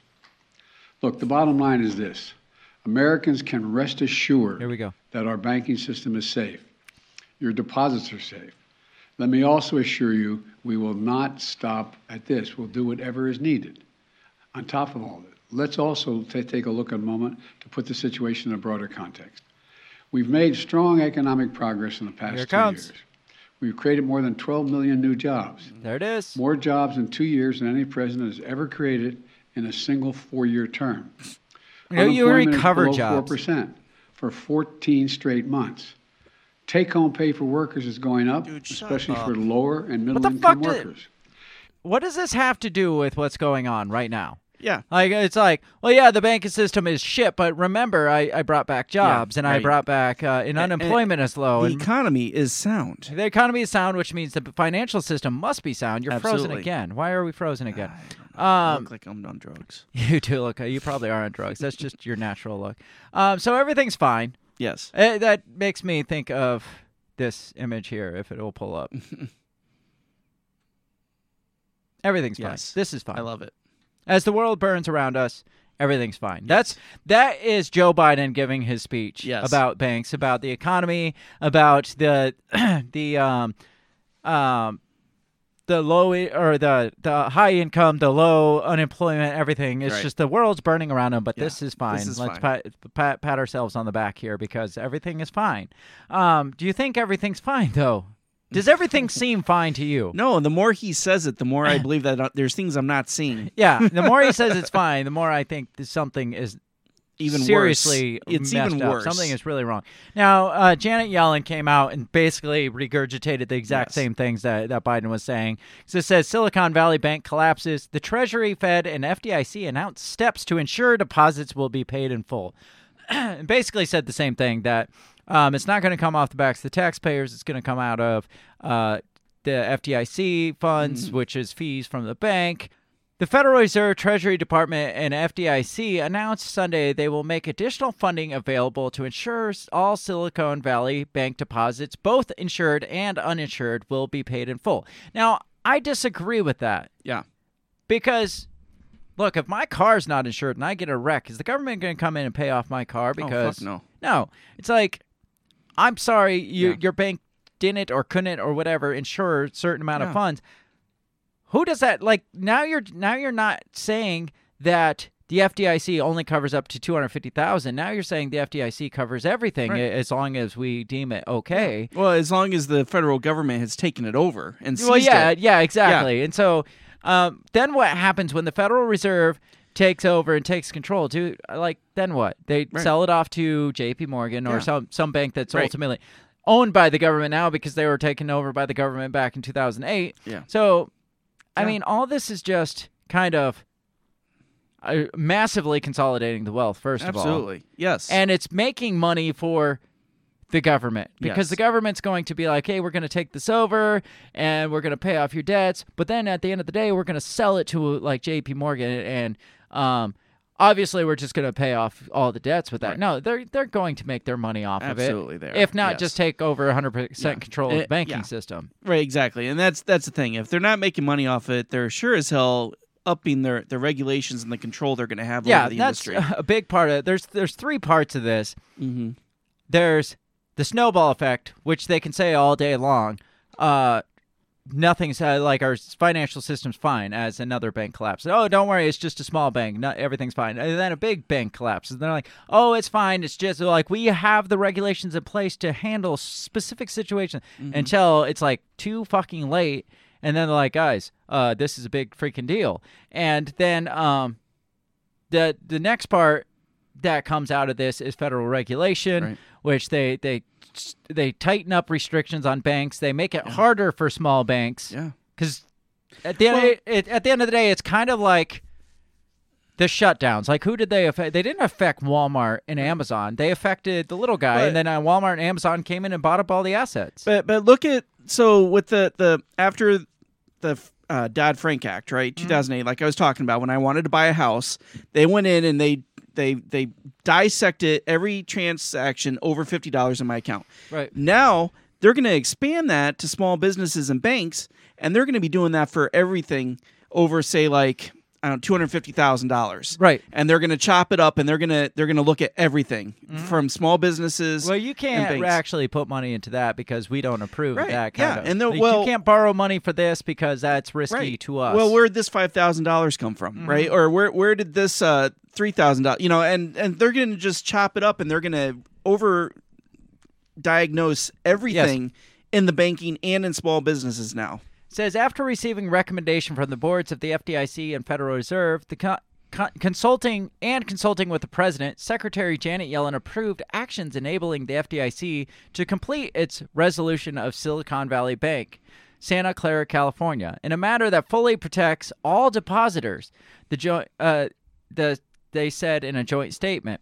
Depositors will have access to all their money starting Monday, March 13th. No losses associated with the resolution of Silicon Valley Bank will be borne by the taxpayers. Again, that is bullshit. The Fed also announced it will make additional funding available to eligible depository institutions to help assure banks have the ability to meet the needs of the depositors. Uh, Silicon Valley Bank, the 16th. uh, Yeah, we, we talked about all of this um, how they, they failed and stuff. It says the trio also announced Sunday a similar systemic risk exception for New York based Signature Bank, which was closed today by its state chartering authority, according to the joint statement. All depositors of the institution will be made whole, as with the resolution of Silicon Valley Bank. No losses will be borne by the taxpayers once again. Shareholders and certain unsecured debtor debt holders will not be protected. So right back to it. Like Right. Joe Biden said uh, only exactly what Janet Yellen and the Fed said. Um, he was just regurgitating that, and then he patted on himself on the back, and then he's like, "Thank you, everything's fine." Uh, President Joe Biden issued a statement Sunday on his administration's action to protect depositors at both banks, expressing his approval for the actions, but stressing he will hold those responsible for this mess accountable. Um, then they go on and on to say that this is not a bailout. It says senior Treasury official and Federal Reserve officials called or on calls with reporters Sunday night insisted these moves to pay deposits at Silicon Valley are not a bailout. So, mm-hmm. even though like a bunch of people were calling for bailouts, which is a terrible idea, Right. this is not a bailout, but the banks are going to be fine. Everything is fine. Right. But are the banks really going to be fine?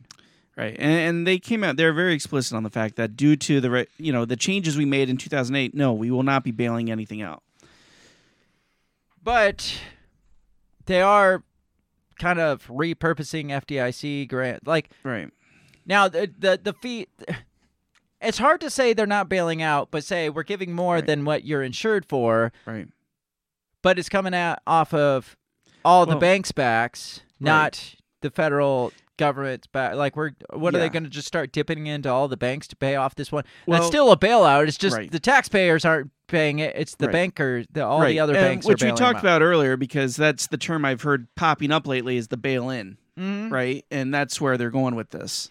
Yeah, it's like, oh, all you guys, you need to hold each other accountable. So one person screw up is all of our screw up. Right. So we're going to punish you all for their Right. screw up. So you all need to prop this up now. yeah, and no, take care of the it. The government doesn't need to. Yeah. you guys need to. But what we're not telling you is on the backside, we're going to give you guys money, Right. and that's probably how this works. Like we're going to give you all these like Yeah. federal grants and Yes, funding yes. to to assist with this, but you guys, it's the banks that are going to be responsible. But don't worry, we're gonna we're gonna give you money for this. So at the end of the day, it's a fucking bailout, just worded Yes. and, and like you said, again, that's something that's going to trickle down to us, the normal bankers, people. Derek Ambrose says, looks like a lot of internet service providers are having some kind of issue, so it's not just an issue with your stream. Look, we always have internet issues, so it's That's true. nothing unusual. It's more so tonight, but I don't know. Maybe this has something to do with it. Maybe the maybe tech this- companies are being affected. Yes. Maybe they couldn't pay their their their internet bill at the internet company. So, um, anyways, like we were saying, this it, it's going to turn back to the same thing. Yeah. Like the government's going to somehow funnel some money around because it's not like the FDIC just has extra money to throw at it. Right. So they're going to have to take it from banks, and the banks are going to be like, "Well, this is bullshit. Why do I?" Don't worry, we got your backs. Right. Vote Yeah. for me. Vote blue and whatever. Right. Um. So at the end of the day, as Joe Biden says, everything is fine. This is fine. It's all fine. Well, banking is fine. The banking system is fine. Sure. But the banks are not so fine. like the small banks specifically are not fine. Like they're they're, they're really glossing over how how some of the small banks are crashing. And I got this uh this article from Zero Hedge that talks about other banks that they're not even telling us about that are are having issues. And I don't want to read this whole article because I want to get into the juicy conspiracy stuff because it says uh um first Pas- First Republic Bank halted for volatility, down 65%. 65% is a lot. Well, and First Republic Bank is the one that they said had seventy. Uh, was it seventy billion in Mm. uh, surplus from the uh, um, From JP Morgan yes, or something and the yes. feds. and so they weren't sure why that was even an issue. PacWest halted for volatility, dropped 41% to lowest on record. Regions halted for volatility after pairing 31% dropped to 20%. Western Alliance sinks to a record 76%, halted for volatility. So we got Yeah. several banks out there that they're not even talking Right. about. but nothing. No worries. Yeah, all these small banks are being affected by this. But the banking system is fine. Why is the banking system fine? Because there's not the bailouts, there's not the pushing big banks to buy these out.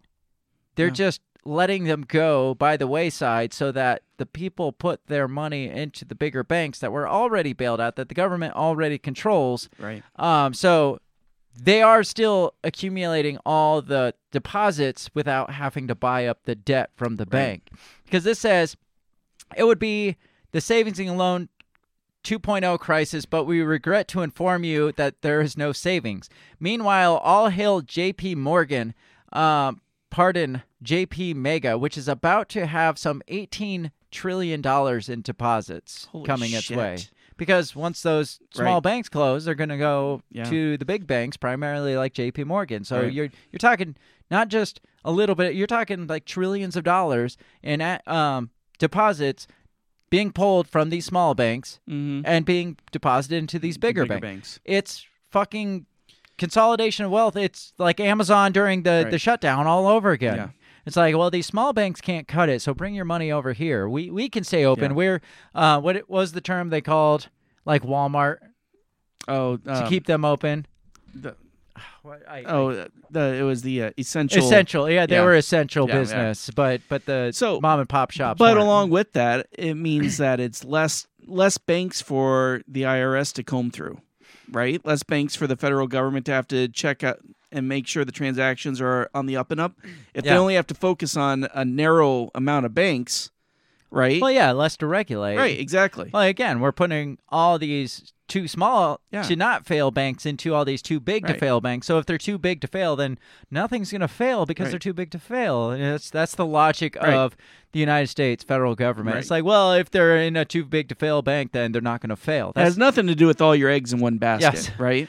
Uh, Derek says, funny thing is, bank, uh, U.S. Bank, Wells Fargo, and Bank of America and Fidelity um, major financial institutions are also reporting problems. No, no, Derek, no. The banking system is fine. It's fine. The it's not affecting the financial system. Everything is fine. Stop with your conspiracy bullshit. It's nonsense.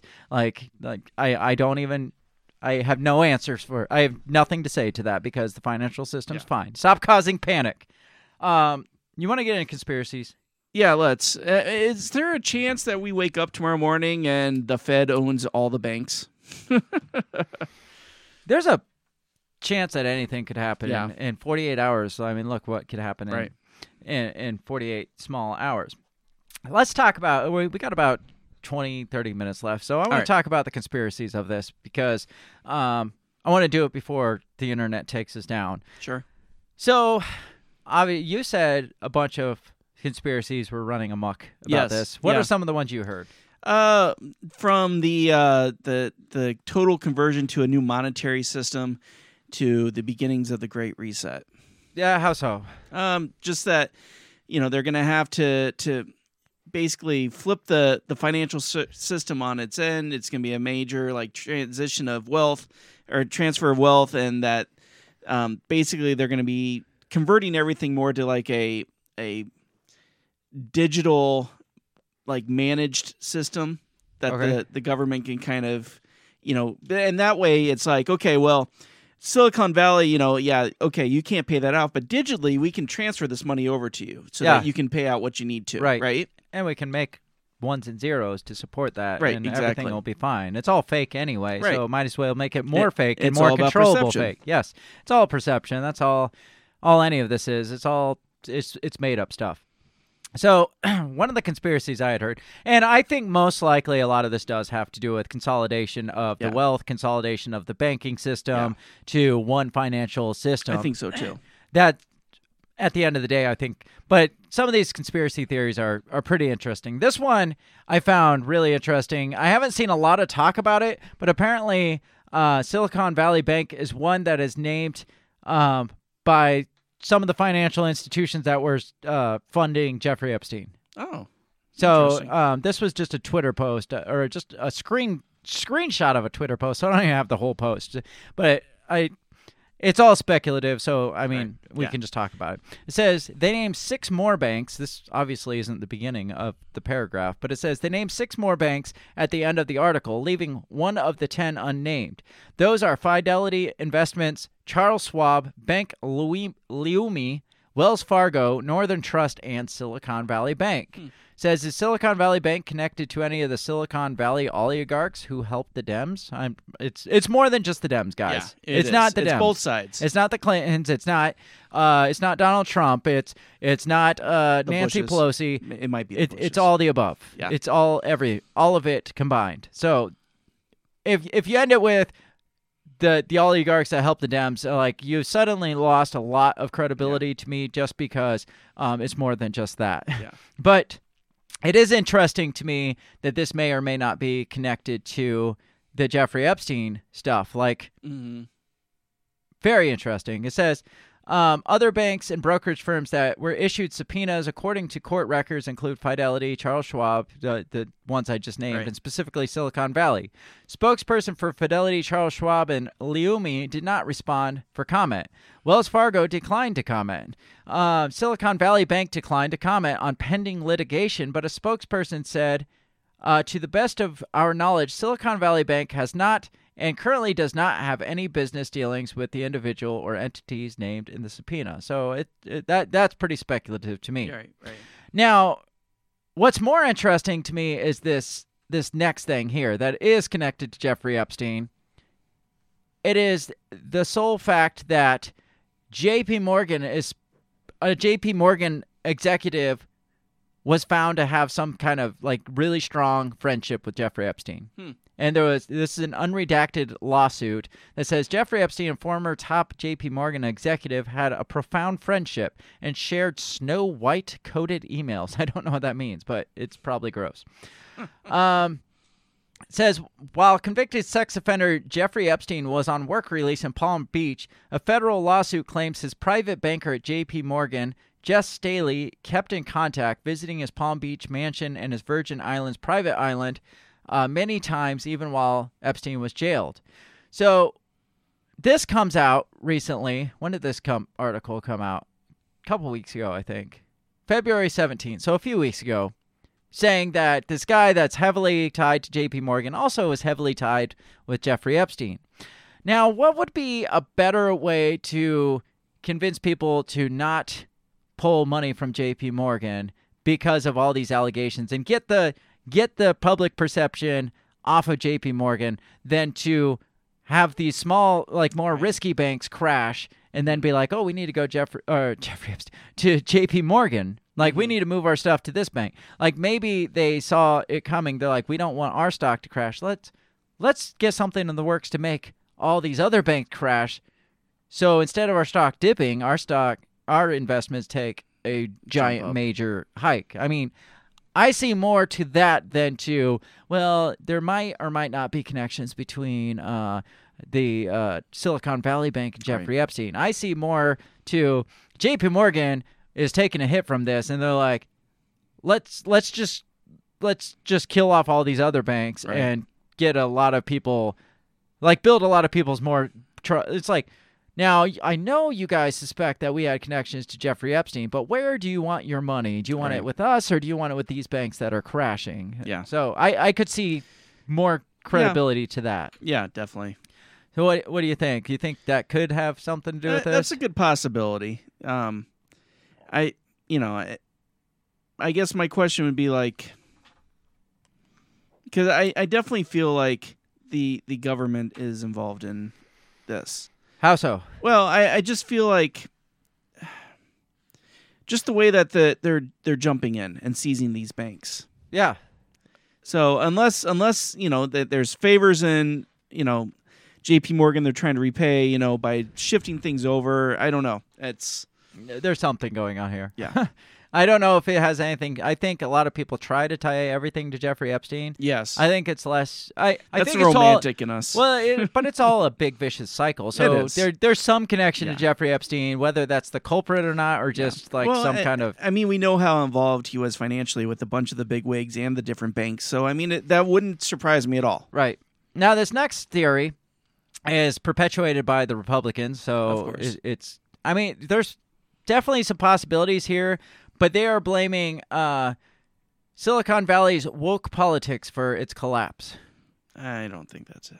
I think, I mean, there's probably some some sub- substance to this, That's but um, I don't think that's the sole cause of this. Yeah. It's a, I think conservatives are trying to throw whatever they can at this and blame it. Right. it's Obama's fault or Right. it's woke politics. Yeah. It's it's obviously uh, Project uh, 1619 Project's Right, fault. yeah. It's it's everything that Ne- we never let a good crisis go It- to waste. It's the right? mi- mi- migrant problem Yeah. fault. Right. Yeah. It says conservatives are blasting their new boogeyman of wokeism for the second largest bank collapse in U.S. history, eschewing the more straightforward story of problematic balance sheets in favor of raw politics. That's, I mean, that's what politicians do. They politic.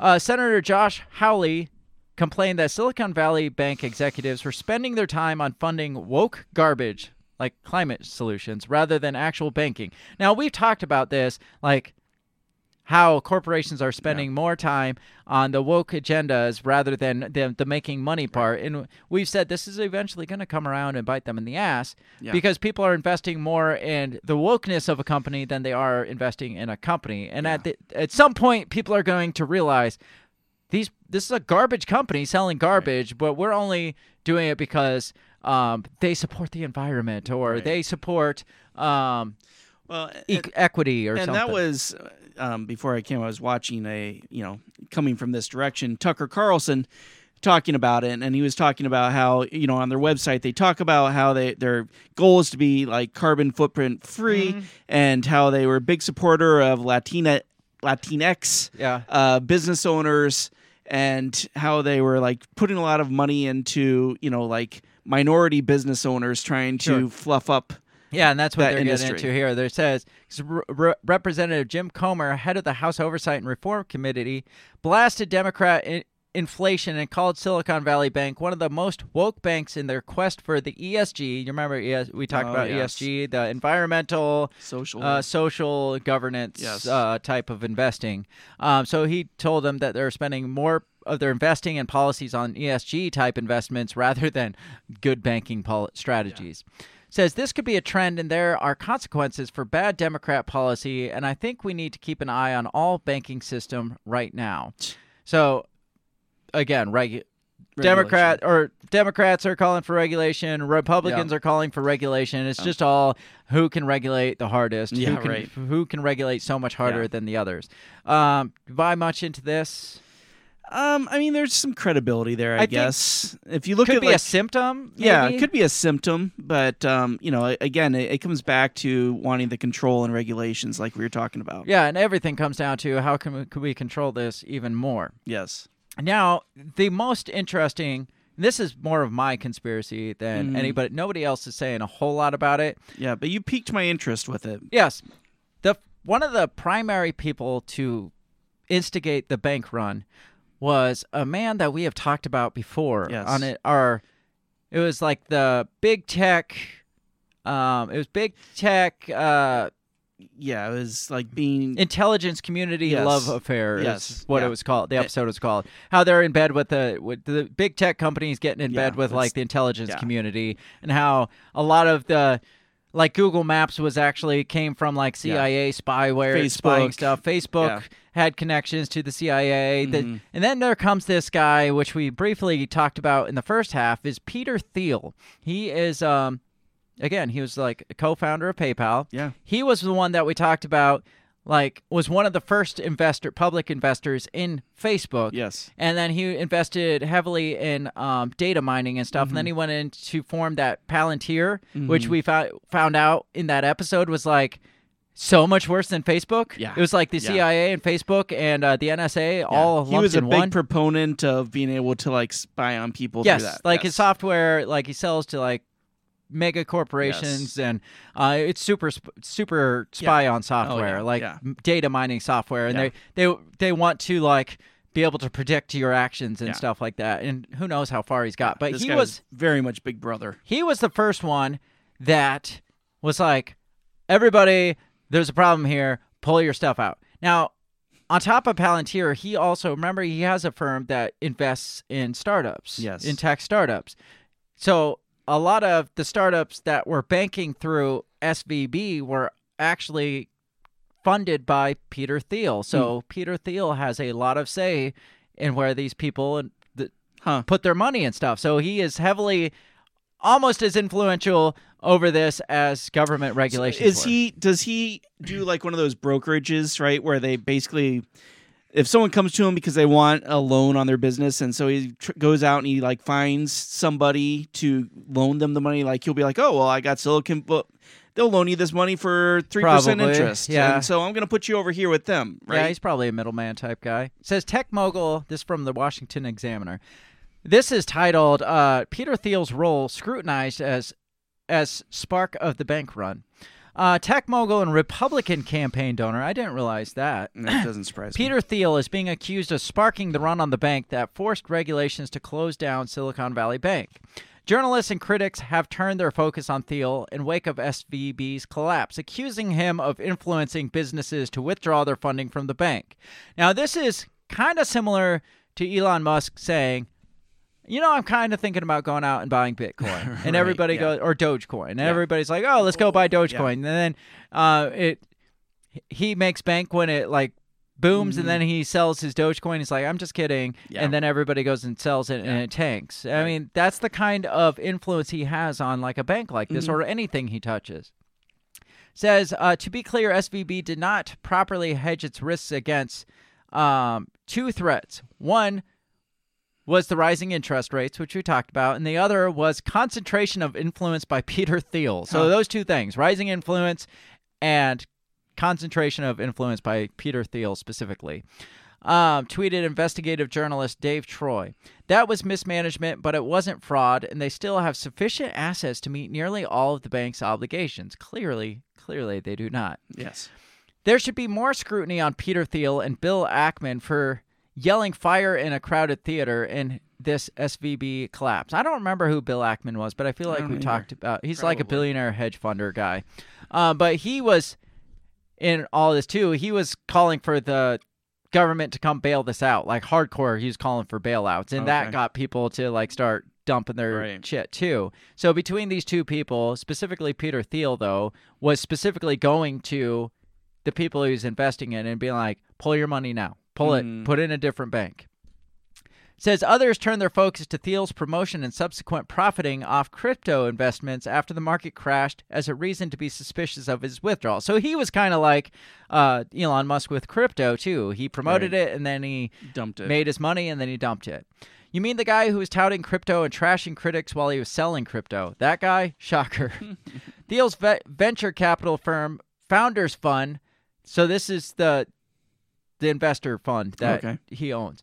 Uh, Founders Fund pulled all of its funding from SVB as of Thursday morning. So he was early in the game. He's like, and that's that's how you why you think something shady's going on. Like he pulled all this shit out. Like he was one of Mm-hmm. Oh, the first, and he yeah. got all his money out. And Wow. then he tells everybody, "Pull your money," and they start pulling, and then they find out we can't pull our money because Right. it's not there because I I took it all. Yeah. Um, the company also advised its portfolio companies to When withdraw. does it say when he pulled that money out? Thursday. Oh, the okay. first day. The Gotcha, day- the gotcha. first day that they were showing signs of weakness. Uh, the company also advised portfolio companies to withdraw their money from the bank, saying there was no downside to moving their money out of the bank. Uh, the time has has led some to conclude the investors' actions may have led to the mass withdrawals. You can't say they may have led Yeah, when he is specifically telling them, Yeah. "Pull your money out." Right. Just do it. Yeah, there's no, no nothing's gonna happen if you pull but your money out. it's it's really messed up because it's like it's like he saw a fire and then he makes his way to the fire exit, opens the door and is like fire, and then like runs out real quick. yeah. You know, first he probably started the fire. yeah. Right. Right. And then he runs out the emergency exit, locks the door, and yells Yeah, fire. right. That's that's more likely Yeah. the case. Founders Fund also hosted a capital call Thursday, which venture capital firms do to ask investors to send money to make investments in startups. Founders Fund asked portfolio companies to move funding to SVB. Then, when founders realized the technical problems were delaying transfers, they implored investors to transfer money to other banks. So, first they're like, bring your money here because this bank is collapsing. They probably started bringing money. He made his money. And then he's like, I'm out, guys. You Yeah, should right. get out too. SVB. So then this just gets into the, the rest of the shit we've already Yeah. talked about. But this Peter Thiel guy, he's a shady character to me. Yeah, and he again, like you said, he's popped out up more than once in our conversations. So Now, I talked about J.P. Morgan and how Yeah. possibly J.P. Morgan could have a hand in this to ma- Sure. make a buck off of this. yeah, I didn't realize until I started looking more into Peter Thiel that he has very deep connections into J.P. Morgan Oh, as well. really? Like he, they like partnered together for this spying software, the spying operation. Hmm. Um, they had their own version of Palantir Technologies to spy on their own employees, and Hmm. um, this talks about this was back in 2018. It says uh, Chase, J.P. Morgan Chase.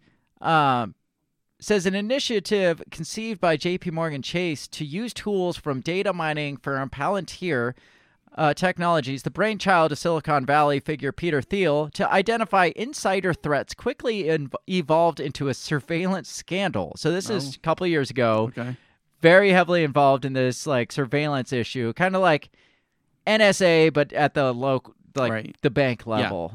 Like they're just spying on all their employees right, yeah, says run by Peter Cavicchia the third, a former Secret Service agent. So now he's working with intelligence all over the place. yeah, The Chase program collected data on employees, including browser histories, transcripts of calls, emails, GPS location from company smartphones, according to a report by Bloomberg. The Palantir tool combed through the data, sorting and analyzing it to provide employee behavior and flag potential abusers. After bank executives discovered the Cav- had gone that the Cavicchia had gone rogue, crossing privacy boundaries, and operation was spying on him, the program was yanked. No, it's when people found out that it was Hmm. Yeah. spying. It's not when this guy went rogue. It's like, no, it's becoming public. So we got to quietly, we got to do this more quietly now. Yeah. Since the world changed when it became clear everyone could be targeted using Palantir. Nefarious ideas became trivial to implement. Everyone's a suspect, so we monitor everything. It was a pretty terrible feeling. This is by um, a, pers- a cyber pro that worked for that Cavicchia's team. Okay. It says um, many eth- ethical businesses are transparent with their employees about their monitoring programs, in which go to great lengths to safeguard data and collect and analyze. These organizations' data practices build trust, catch bad guys before it's too late, protect vul- vulnerable employees against attackers, and prevent data breaches. Yeah, Why am I reading this from three years ago? Because there's A connection. very deep, like shitty connection between um, J.P. Morgan Chase and Peter Thiel, who happens to be the guy that single-handedly, it seems like, tanked um, SVB, and now who's going to gain the most out of this? J.P. Morgan Chase, who Peter Thiel is directly connected to. Right. How hard would it be for them to come to him and be like, "Hey, can you do this thing?" Oh yeah, no, it's a piece of cake for him. Right. Um, I mean, he, he yeah, I mean, he seems to be kind of a like a tech fixer, right? Yeah, right. And you do you think a guy like Peter Thiel in the business that he is in would know that if I cry fire in a like would you think he would know like how people are going to respond? Yeah. He Yeah. does know because That's he's collected specialty. he's collected all the data. Yeah, that's what he's he not, does. It's not like he's guessing. It's like let's Yeah. just do this and see how it works. It's like no, my my technology here says this person will respond this way and these Yep. people will respond this way and these people will sell off and pull out and do this. He knows exactly what's going to happen. So for him to do something like this was very blatantly intentional, whether it was for J.P. Morgan Chase or whether it was for his own um, financial interest or whether he's working directly for the federal government, Right. as we suspect. I was gonna say his knows? connections go from from tech to intelligence to government to banks. Yeah, I mean he's got connections everywhere. Right. So, I mean, he's he's something in all this. It's Right. not, oh, I saw the writing on the walls and I pulled my money. No, this guy was an instigator. Yeah. He was maybe the architect of this. I I, I don't know. Yeah. But somehow he is very much responsible for this. I don't know what it is, but this is the cons- this Peter Thiel guy is the conspiracy. He's at least in the middle of it. Right, right, right. And there's something more to this than just well, this bank was made doing bad business practices. Yeah. I mean, that's I- not no. that's not this. No, bank I guarantee you pretty much every bank out there, especially the big ones, have bad business practices. Well, all of them do. The Yeah. small ones do because they're not as protected. Exactly. And that's the last thing I want to say is a lot of this, uh, talking about consolidation of wealth, a lot of this, all it's going to do is increase regulations, which affects mostly the small banks. Yeah. Because the, um, the Frank Dodd, the Dodd Frank Act, Yes. that specifically like closed out that shut out a lot of local banks Yeah. because they couldn't there was a lot of financial obligations that went into it and a lot of stuff that they couldn't keep up with. And i got this last little thing about the frank dodd act.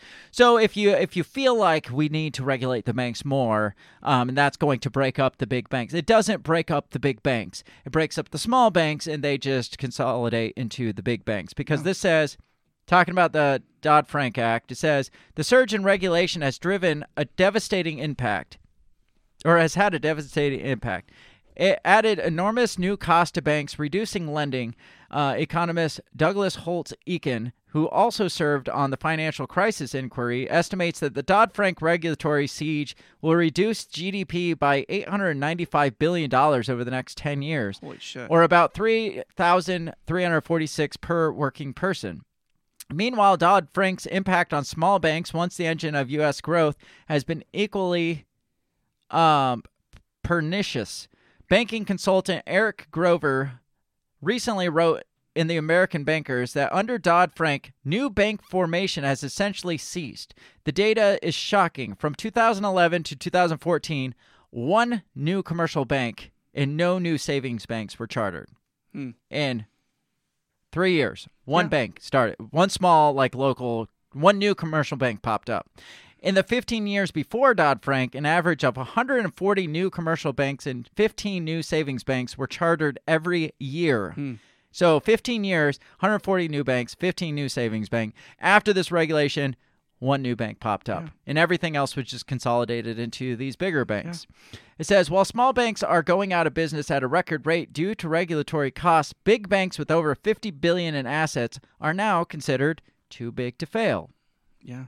So, before you start saying, which I, I assume our listeners aren't going to say anything about federal regulation. But before, if you listen to somebody saying, well, what we got to do is regulate the bank, all that does is crush the small banks and make these big banks that were the fucking problem to begin with, Yeah. which is why Dodd Frank was wrote, become too big to fail. And at the end of the day, if if one of them tanks again, we're we're paying out our ass for it. Yeah, and, and that's all this is going to do is it's going to further consolidate the wealth into, like you said, the top three too big to fail banks.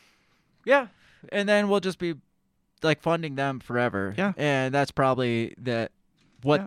But what they the, want at the end all of the, the mom and pop banks out there, you know, I mean, they're not going to be able to hang with the regulations. They're going to have to merge into the bigger banks or sell out. Well, if you can consolidate them into three banks, you can regulate them even more because the competition's that it's like you're not going to take your money elsewhere because there is no elsewhere, or Yeah. if there was an elsewhere, it's too risky. You don't want to go there. And then they can tell the banks exactly how to work. Then they can start implementing the hey, you need to start sending this if Yeah. three hundred fifty dollars or more comes through. We can really start Yeah. regulating that Absolutely. one because how many of the mom and pop banks are like up yours? I'm I'm not going to Right. audit my freaking yeah. uh, clientele. Uh, but these three big banks that have been bailed out, that are probably si- owned by the government, they're like, well, yeah, we got to do that. Yeah, we'll do that. Uh, Mr. Filter, we need you to come in. We have uh, five different uh, deposits of over fifty dollars. We're not sure where they. And then Palantir's going to tell them that Right. you are doing it to be a terrorist. Right? Obviously. Yeah. right. Exactly. Because that's what Palantir is for, is to Yeah. um to what what was it say like threat assessment and Right, stuff like yeah. that on people. So yeah, yeah, that that'll happen. They'll Yeah. they'll implement Peter Thiel's Palantir into these three banks, which Yeah. are probably just one bank, but just Right. by three different names, Owned by BlackRock. yeah, most likely. Um, so yeah, that that's where this heads. Mhm. I mean, it's it's just no place good. No, it's total control of the financial Yeah. system. Yep. I don't know. Like, what do you do? Pull your money out of the bank? Yeah. Like how how do like how do we I, I get mean, around I've seen, something like I've this? seen people be like, "Oh, well, you need to diversify and put your money in a couple, like three or four different banks." The problem is those three or four different banks are probably owned by the same bank. Well, that and the fact is, okay, so for me, that's like what three dollars here, four dollars. you know, I mean, it's like, how do you spread your money out? oh, funny story. I've got a couple. Di- I've got like PayPal card and a Venmo card, and Mm. I get money come from here and there. Uh, shouldn't say this out loud. The IRS is going to come after my fifty dollars on my Venmo account. um, I've got a second job that is on a prepaid card. Then I've got a Venmo card, and then my main bank card. So we went on a mini vacation over um, last week, and while we're there, we're like shopping, and and uh, my wife's like, "Here, uh, you want to give me your card so I can pay?" I was like, "Well, which one?" And she's just like, "I don't know." And I was like, I told her I was like, I. What did I say? I was like, I've diversified my portfolio. it's like I have my portfolio diversified, like twenty five dollars on this card, hundred dollars. I felt, I felt like I was something special because Yeah. I had a diversified portfolio. But yeah, that's exactly what you're Yeah. saying. It's like, well, spread out your money. It's like what, fifty cents? yeah, right. eight bucks over there Yeah. on that card. I don't know. It's Yeah. like even like people are like invest in crypto. Well, crypto's getting Right. overly regulated. Venmo's getting overly regulated. I see pop-ups on my PayPal. It's like if you've uh, got this, then make sure you file this tax thing for tax season so you don't get audited and blah blah blah. It's just like everything. Wow. All of it's regulated. Yeah, yeah, Like I don't even know what this besides hiding money under your mattress. Yeah. But then your mattress is going to get regulated. right. Yeah, I don't know. They'll start putting GPS. Well, that's why cashless is go- will come out of all this because Oh, yeah. you can't hide digital currency Right. under your Yes, mattress. Yeah, It- and, and that's going to be the next shoe to drop. I'm sure of it. Well, that's why we switched to like a bartering system, like a trade and bartering system. It's like, um, gain yourself a skill because money might not be an object pretty Right. soon. Yeah. So you might be paying in your skills or your labor or your your produce, whatever you produce. Right. So, um, yeah, I I mean I don't want to be a a doom and gloom guy, but the banking system will either a fail or b it'll just be taken over where they can control every aspect of your life Right. if you have money uh, shored up in those banking systems. So one way or another, you got to get away from yeah, that government oversight. yes. You you just just buy like gold bars, right? Yeah. Yeah, yeah. Until they start regulating the gold right. somehow. I I don't know, but that's the most stable thing right now. Would be like Right. metals and If you can afford gold. Well, then sterling silver. Oh, it's okay. cheap. Yeah, It's like okay. ten bucks for like. um, so in the in the near future, all I see out of this is the three things that I said. The Yeah. snowball effect obviously is starting. I think. Yeah. And I wouldn't doubt if it continues and ba- I, I wouldn't doubt if it continues but we're not told about it till it's Right. way too big of a thing and they're like oh by the way these remember we told you all these banks failed and Yeah. we're like no i think you said Yeah, no banks were right. failing um, number two is the overregulation of all this stuff like Mhm. the government overregulating the banks the finances and everything and number three is the ultimate consolidation of all of it Right. into single Yeah. one single super bank or Right. three super banks that are all the same super bank Yeah. So I mean that's that's all I got. No, it's, No happy ending here. no. Break yourself away from the stupid financial system. Just like we say with everything, become a little more independent. Right. Whether it's your food supply, breaking from like the big big ag or the big like grocery store chains, Yeah. whether it's your finances, breaking away from the big banks, um, communication, everything. Like find ways to break away from being controlled. Right, right. Basically. Self-sustaining. Yeah, self-sustainment. We we've done so many episodes on Yeah. self-sustaining. So make sure you check out those. Check out all our episodes at the Break the Bell podcast. We've got a slew. We've got like over 250 episodes Oh yeah, sitting out easily. there. So yeah, we're coming uh, up on our third year. yeah, check them all out. Um, go download all of them right now and listen to them back to back in order uh, because y it'll be a blast. And you will come across a lot of what, like we talked about, the ones where we Yeah. talked about self sustainment. We did an episode on Peter Thiel Yeah. and the the uh, big tech industry and Yeah. all kinds of stuff. So check us out all over Facebook and Instagram and Twitter too. Uh, you can find us at our handle, which is Break the Bell Pod. Um, you can find links to all this stuff at our website, which is breakthebellpod.com. Do you got any final thoughts on all of this? If you're really looking for some being cheered up, um, go back and watch the Biden video with the sign language lady because she is awesome. It's hilarious. I was laughing my I don't think off. you listen, heard a single word he I, said. I did. he- I did hear him, but I was really focused on her. She's good. She's were. really good. I had to close my eyes to it because it was just hard to watch. Uh, this is all we've got for this one. Tell us what you think. Where do you think this heads? Do you think this just gets swept under the rug? Do you think this leads to a bigger financial crisis? Is the next 2008 Yeah. or even worse in the in the works here? No, I, but I do see the um, that Dodd Frank Act again getting expanded. I see more regulation on banking, on on small businesses, and again, it's going to suck. It, it will suck. So- and it will just it will benefit everybody but us. Right. It'll benefit the people in government. It'll benefit the banker, the Yeah. big bankers, and everybody who has vested interest in those. But it'll hurt us the most. Yes. So, um, like I said, let us know what you think. Do you think this is an intentional push towards like a regulated like single monetary system or like a cashless society. I don't know. There's so many uh, so many venues and or avenues that you could approach this, and they Right. all lead to Yeah, When- shitty places. Whenever something like this happens, yes, it, it never turns out good for anybody. no, so that's all we got. That's our layman's talk on banking and I, I investment. felt it was fairly layman's. Yeah, it was. I, I feel like we broke it down. Yeah. As stupidly as we are. So, um, make sure you check us out. Like I said, all our social media. Check out our other show, which is um, the Two Scoops Morning Show with myself and Dan Smotza. The system is down. I think we're going to do one tomorrow. I'll have to hit him up, but that's the tentative plan. Uh, that's 7 a.m. on Tuesdays and Thursdays. Sometimes, whenever we feel like it. It's been Stay tuned. yeah, just stay tuned. We'll we'll let you know for sure. Otherwise, come back next week for another fun-filled episode where we talk about positive things and make your heart warm and squishy inside. When So do we do that? uh, we, next week maybe. Okay, okay. Have a great rest of your week. We'll catch you next time. Peace. Goodbye. The Break the Bell podcast is brought to you by you. So pat yourself on the back because without you, we would be talking to ourselves. A special thanks to our Patreon members Justin Zielinski, Remzo Martinez, Stephanie Parker, and T.O. Jacobson. A shout out to our sponsors Run Your Mouth Coffee, the On the Run podcast, and Goulash Media. If you'd like to help support us, visit patreon.com slash breakthebell or buy our garbage at breakthebell.bigcartel.com. Get back here next week and let us continue to invade your earholes. And as always, never stop talking.